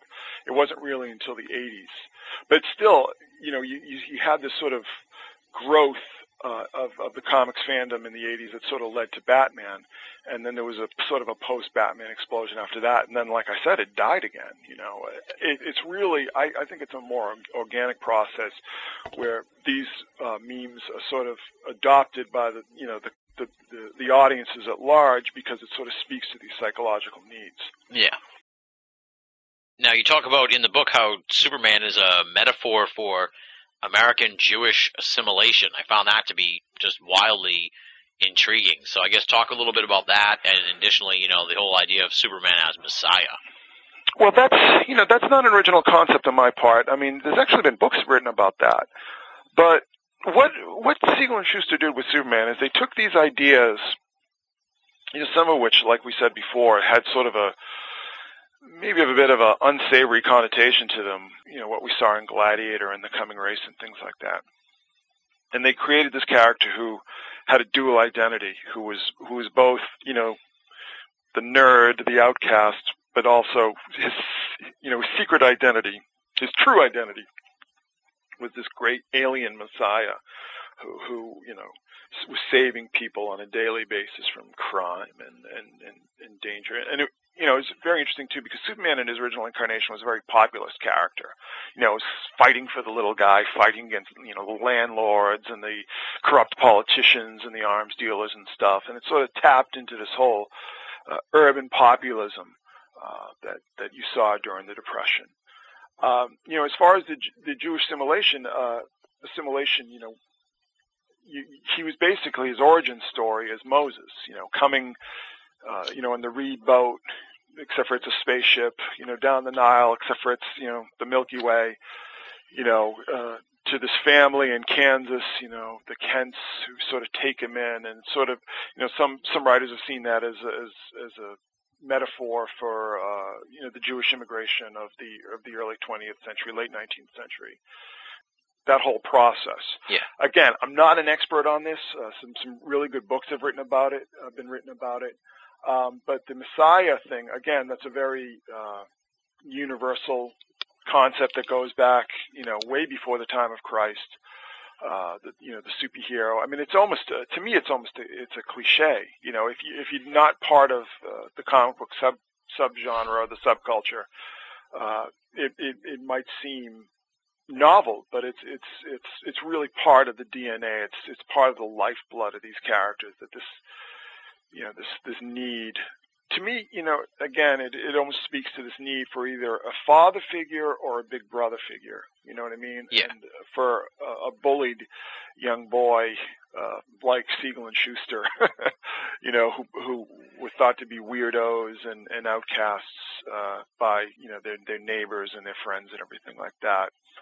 And it's like well i'll show you. I'm you know i'm going to save you. It's it's you know very primal Yeah, exactly. Yeah, yeah. You really dig to the core of a lot of this stuff, which I found interesting. Um, and we're sort of mixing in here not just the esoteric undercurrents of these characters and stuff, but also some of the history of uh, the comic industry. Like I said, because you do an amazing job of looking at that stuff, which I had never really heard much about. Well, again, I mean, back to Jerry Siegel. I mean, Jerry Siegel, he was obviously, I mean, he read the pop occultism of the time.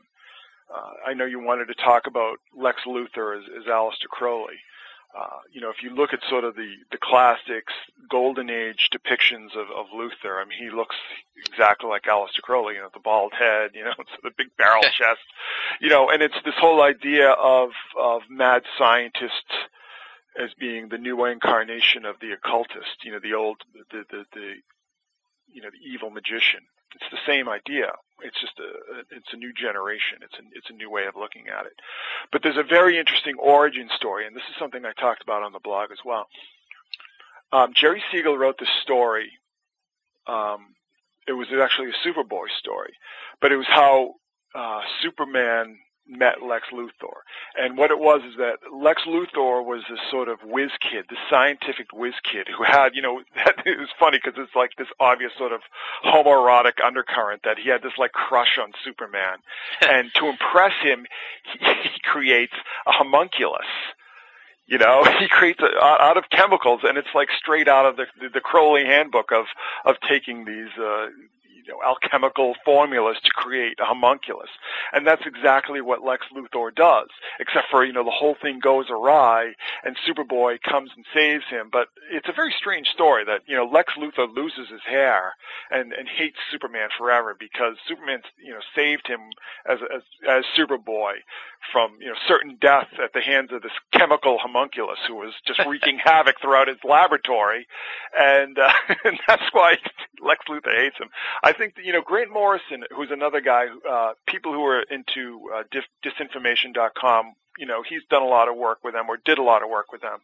He had a very interesting take on um, uh, Superman and Lex Luthor's sort of antagonism in this uh, recent book he did called All Star Superman. And basically, what it was is that, you know, Lex Luthor sees Superman as an alien interloper. You know, he's an alien you know, intruding in human affairs. You know that he that should be left to people like Lex Luthor, who are the you know the great geniuses, who are the the fruit of of, of, of human civilization. That Superman isn't this alien messiah. He's this uh, he's a bully. You know, he's he's an interloper. You know, he comes from uh, across the galaxy and he starts telling us what to do.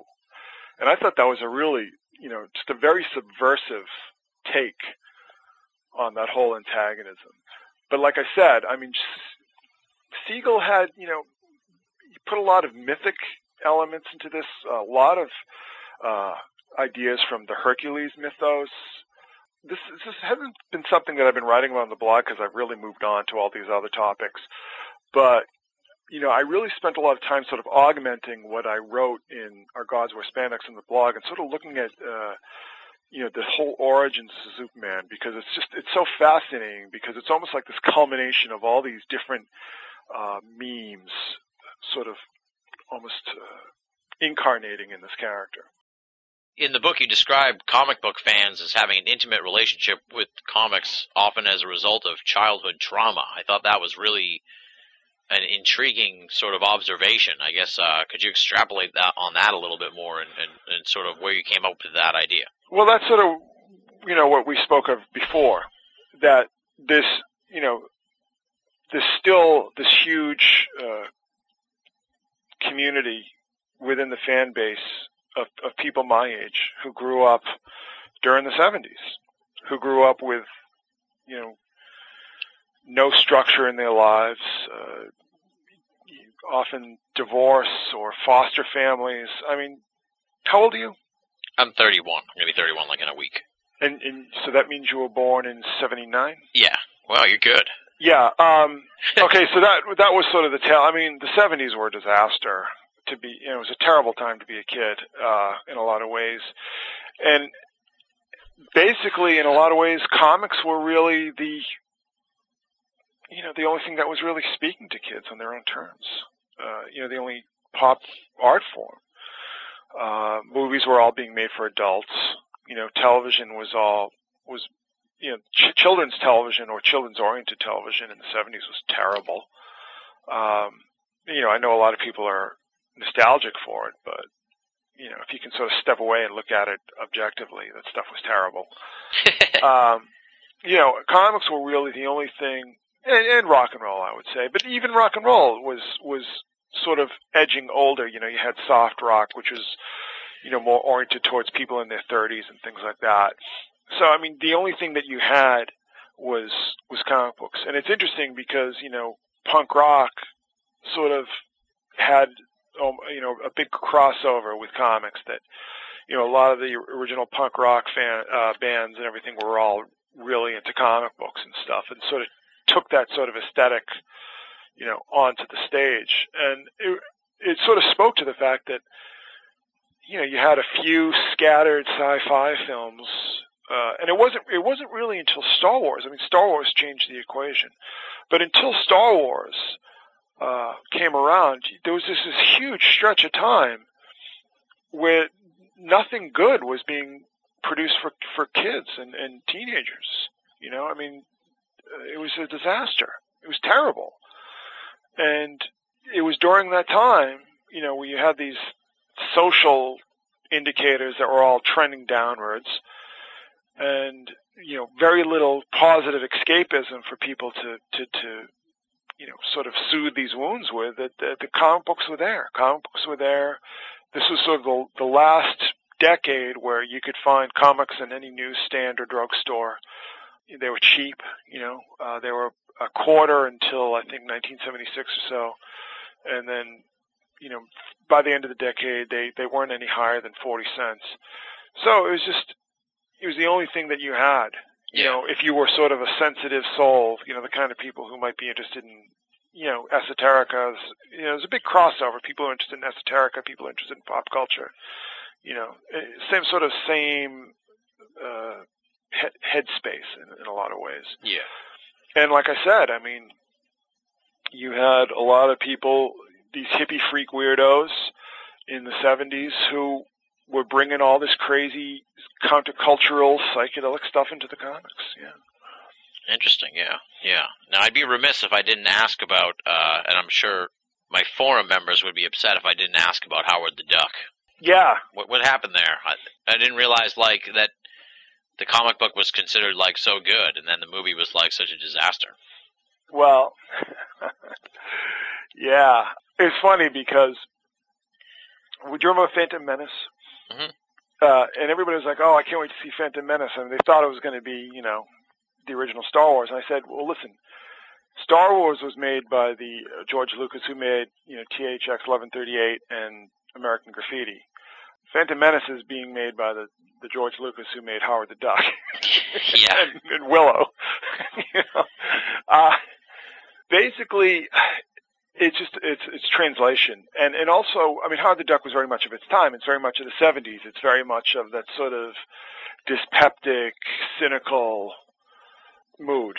You know what I mean? It's, Yeah. It's it's it's it's like you can't make an All in the Family movie in the '80s. You know what I mean? Yeah. It's, it's part of its time, and it just didn't translate. I mean, it was a great comic, but I, I you can't visually translate that. You know, you can't put a little kid in a duck suit and then sort of pull that off. I mean, you know, part of it is the seamless nature between you know realistic drawing and cartoony drawing. It's it's it's a lot easier to sort of meld those.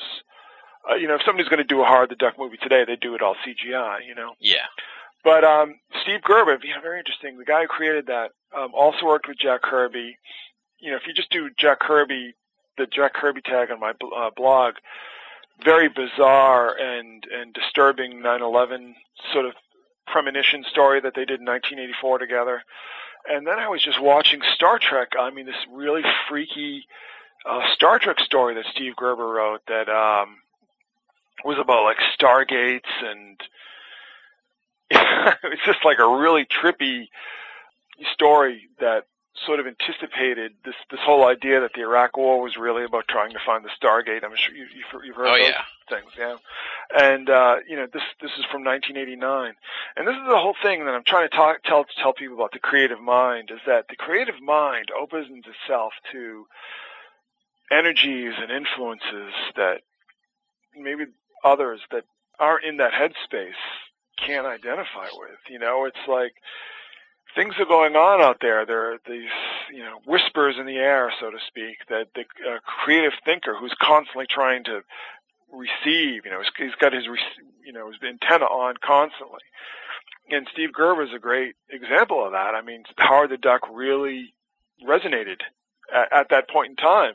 And then, you know, we had some very interesting emanations, sort of aftershocks of that. But uh yeah, so I mean, it's just basically the, the the short story is that it just you can't take a '70s icon and put it in the middle of of the '80s, you know, the the, Reaganite '80s. Exactly. Yeah. Yeah. Well, once I I happened upon Howard the Duck uh, on cable the other night and posted about it on the forum and was greeted with a lot of groans. So that's partially why I asked them. I've never been able to sit through the whole movie myself, you know. I'm one of those people that once you start watching the movie, you have to finish it, no matter how bad it is. And this was it was pretty bad. It was uh It was weird. That's probably the best way to describe it. It was just strange. It was like Psychedelic in a bad way. exactly, exactly. Yeah. So, uh, you know, what's in the works for you here as 2010 unfolds and, and going forward? Now, you said that you've been putting these pieces of the manuscript up on the blog. Uh, Do you have plans to put this 500 page book out there for people to read, or, or what, what do you have going on that, that's in the works? Um, that book needs to be rewritten um, from the ground up, and it won't be a 500-page book. but um, I do have a, a, a new book coming out in November, and that book is on rock and roll, which is sort of spandex does rock and roll. nice. So that's what people have to look forward to, and I'm really looking forward to that book because that gave me a chance to, you know, delve into my my history and and and music and things that I'm really passionate about. Um, I don't get a ch- chance to do a lot of music stuff on the blog because I. I I don't want to stretch the mandate too far, Yeah. but it's some music is something I'm very passionate about. So that's what people have to look forward to, and just I'm going to continue uh, on the blog um, and uh, just keep going. I mean, as long as all this stuff is flying around out there, I'm going to be blogging about it. Awesome. Sounds good. And as uh, as I will have mentioned at the uh, in the pre-taped introduction, I got to thank you here as we close out the conversation. You really saved our ass big time when the equipment went down. We we taped the interview, but it really wasn't up to snuff, up to BOA quality. And, and since you're a big time BOA audio listener, you're part of the crew, I guess you could say. So you Yeah. you, you offered to sit down and and be be put under the knife again by me, and I really appreciate that more than I can even say. Uh, you know, here on the show, and, and, and more than I can even really put into words. Uh, you know, that's a huge sacrifice on your end, and I want to just thank you publicly here on the show here at the end, just just for doing that. I mean, it was really awesome of you to do. You could have said, "Dude, I gave you three fucking hours." like, I don't give a fuck how you sound or how it sounds. You got your fucking interview. Leave me alone. But you know, and I, I never would have even asked to retape it if you hadn't offered. So, I mean, just thank you so much. I really, really, really appreciate it. No, my pleasure. You know, Just make me sound good. hey, I told you I will. and on that note, uh, you know, I'll, we'll wrap it up here. Thank you so much, not only for giving us an amazing amount of time, but you know, just for joining us here on the program, sharing this information on uh, Our Gods Wear Spandex as well as The Secret Sun. What's the title of the new book that's going to be coming out? Do you know yet? Uh, that's a mystery. Is that the title, or is it, or is it a mystery? Uh, It's it's a mysterious title that will Oh, be okay. revealed at a later date. All right. I thought for a minute the title was "That's a Mystery." That would be really confusing for people. um, all right. Well, I can almost guarantee, dude, that uh, we we will have you back on the show next year to uh, talk about that. So I look forward to talking to you again, and uh, obviously we're going to be in touch behind the scenes here uh, as uh, the year unfolds and, and going forward. So thank you so much again for coming on the show, Chris. I really appreciate it. My pleasure. Thank you. that does it for this week's edition of BOA Audio Season 5. I've already heaped a boatload of praise and thanks to him, but let me do it once again. Big, big, super huge thanks to Christopher Knowles for coming on the show and being a real trooper, giving us so much additional time. Really, I can't thank the guy enough. You can find out more information from Christopher Knowles at his website, www.secretsun.blogspot.com. Pretty simple, all one word, secretsun.blogspot.com. If you're not reading The Secret Sun, you're really missing out on some tremendous and mind blowing material from Christopher Knowles, so be sure to check it out. Before we dive into BOA audio listener feedback, let me throw a really super quick plug in here for our spin off program, the BOA Audio Lost Cast. Jeremy Vaeni of Paratopia fame and I discuss the final season of ABC's Lost, one of the most thought provoking and compelling TV shows I've ever seen. We're going to be digging into Lost throughout the final season on the BOA Audio Lost cast. You definitely want to check it out if you're a Lost fan. And as I teased when we announced the Lost cast last week, we're going to be bringing in some special guests. For our second episode, we've got Jeff Ritzmann, also of Paratopia fame, and he'll be joining us to share some of his theories on Lost and give us his perspective on the latest edition of Lost, which aired on February 9th. And we're already working on another cool guest for next week's edition of the Lost Cast, so keep an eye out at BOA for more information on that. It's fun, it's wacky, it's a little bit different, but I've kind of wanted to do a spin off program for a while, at least get my feet wet with the concept. And considering we knew that there would be a limited amount of episodes here in the final season of Lost, thought it was the perfect opportunity to stretch our legs a little bit and take a crack at a BOA Audio spin off. Moving right along now, it's time for BOA Audio listener feedback. And we've got two shorties here, which is good because we're up against the gun. So let me just dive right in and we'll get cooking. The first one comes from Tom, no hometown listed, merely Tom. And here's what he has to say I can't remember which show it was where you were saying that you were going to get your audio fixed, but don't worry about it. Your audio is just fine. I can always hear the guest just fine, which is very important when the guest has an accent. Unlike some other internet radio shows where the guest's audio feed is muffled or the guest's audio is low and you can't hear what they are saying without turning the volume all the way up. You can just imagine what happens when the host speaks. Signed, Tom. Thank you so much for writing this email, Tom. I really appreciate it. It was really pretty uplifting for me. Most of the time, when people write to me about the sound quality of the show, it is to complain. I think that's probably just human nature. If it ain't broke, don't fix it sort of mentality. So I don't take it personally. And thankfully, we only get a handful of emails every season from people who are not happy with the audio quality. I don't listen to other internet radio shows, as I've said when I appear on other internet radio shows. So I can't judge our show against them. All I can really say is that at the end of the day, making sure you can hear the guest is priority number one. Making sure that I'm not super loud in the episode is priority number two.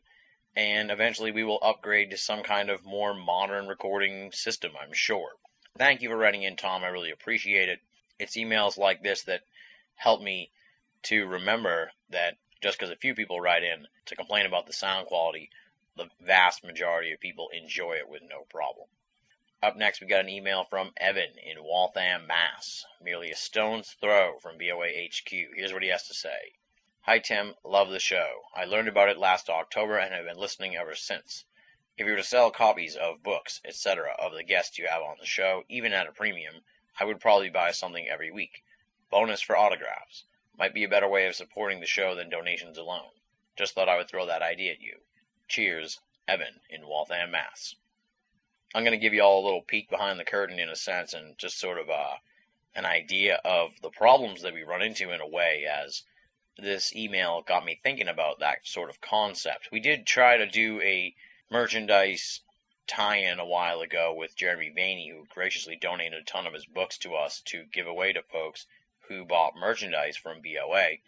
And the lesson I learned from that, unfortunately, is that mailing books is expensive. So all the commissions that we got on the sales of merchandise did not offset the costs to mail the books to people all over America and even, you know, into Europe and stuff. There were folks who bought merchandise from Europe as part of the free book deal, and I had to mail stuff to Europe. I mean, that costs money. So this is sort of the thing that keeps us from doing that sort of promotion there is another sort of way we could do this that I just thought of, actually. This is kind of a spontaneous moment here uh, in the post show taping, but maybe it would be to collect a bunch of different autograph stuff from the guests and do some sort of annual auction to raise money for BOA and make all this stuff available to people. So that's something I'll consider and think a little bit more about because I kind of like that idea and it could be something cool for folks to get the opportunity to pick up some rare merchandise and rare memorabilia from different BOA audio guests. So thank you, Evan, for planting the seed for what might become a very cool project for Binnall of America. And if folks have any insight into this concept or thoughts on what Evan has suggested, please shoot me a line and I'd be happy to uh, add your thoughts and opinions into the mix as we percolate on this whole thing. Thank you once again for writing in, Evan. Thank you, of course, to Tom for writing in as well. What about you folks out there who are listening to the show right now? Have you got thoughts on BOA, BOA audio, and anything else in the world of esoterica? I definitely want to hear from you, and if your email is pithy or thought provoking, I'd be happy to read it here at the end of the show on BOA Audio listener feedback. How do you get in touch with me? That's simple. There's three ways to do it. First, you can go to binnallofamerica.com, B-I-N-N-A-L-L, of America.com, and click the contact button. That'll put you down the road to getting in touch with me. Or if you've already got your email set up, or you just got a pen here and you want to jot something simple down, just write down BOA audio at hotmail.com. That email address will get you in touch with me as well. And finally, it is the official BOA forum, the US of E.com, T H E U S O F E.com. Outstanding group of folks there, quite a community growing every week, and we love to have newcomers join up in the mix. So if you are someone who enjoys the forum scene and you are an esoterica slash pop culture fan, you definitely want to join up at the US of E.com. Come on over and make yourself at home at the United States of Esoterica, the official BOA forum. So those are the three methods, contact button, email address, and forum. Any of those will put your correspondence into my hands for a future edition of BOA Audio listener feedback. Up next, it is the thanks portion of the show. Allow me to roll through the list of the esteemed and infamous BOA staff. Leslie, Chiron, Regan Lee, Joe V, Tina Senna, Rochelle Hawks, Richard Thomas, A.M. Murphy, Marla Pena, our contributing cartoonist Andy Carolin, and our webmaster Jeremy Boston. And it's been a few days since you heard from me last, so we've got a few different cool postings at BOA I should tell you about. First of all, it is Medusa's Ladder by Rochelle Hawks, this time around titled Fata Morgana, a curious photograph. This one looks at the esoteric phenomena of simulacra, and I probably mispronounced that, but here's how it's defined the notion of representation through form.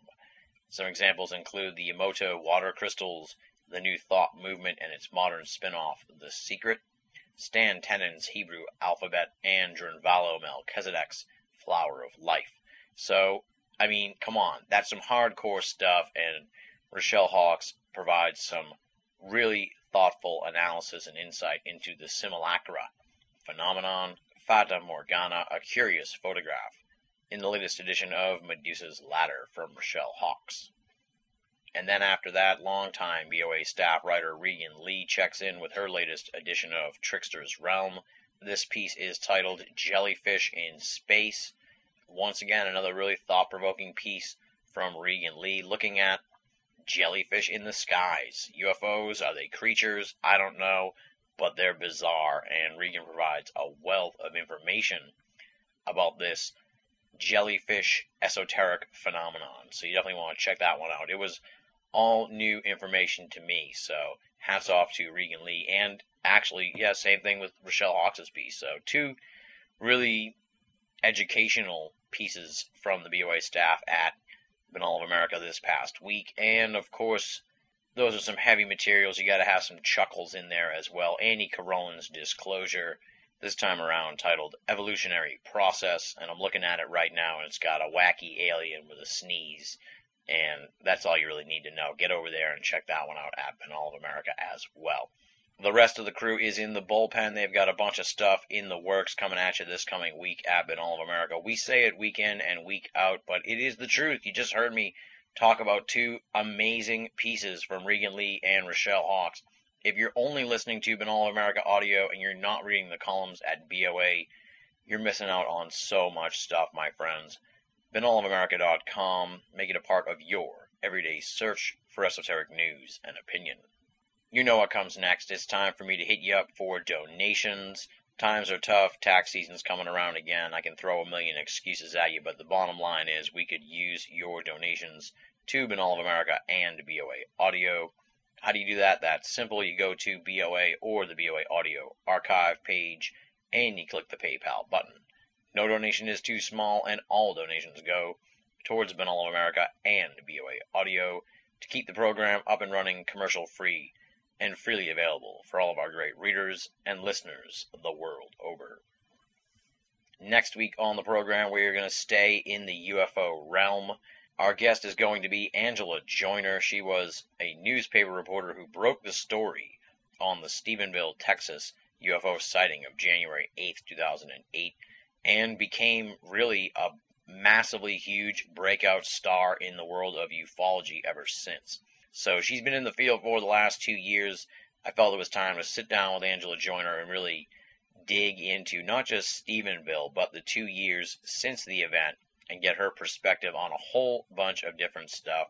It really was a very enjoyable conversation. As I like to joke, better late than never. We're finally going to explore the infamous Stephenville, Texas UFO sighting of January 8th, 2008.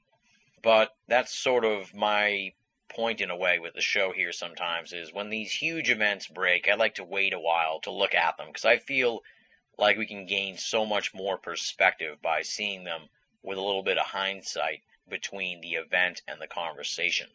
As I noted, Angela Joyner broke the story of the Stephenville, Texas UFO sighting and then went on to become really the veritable face of this historic UFO event. She was everywhere on the national news, on international news, talking about the Stephenville, Texas UFO sighting.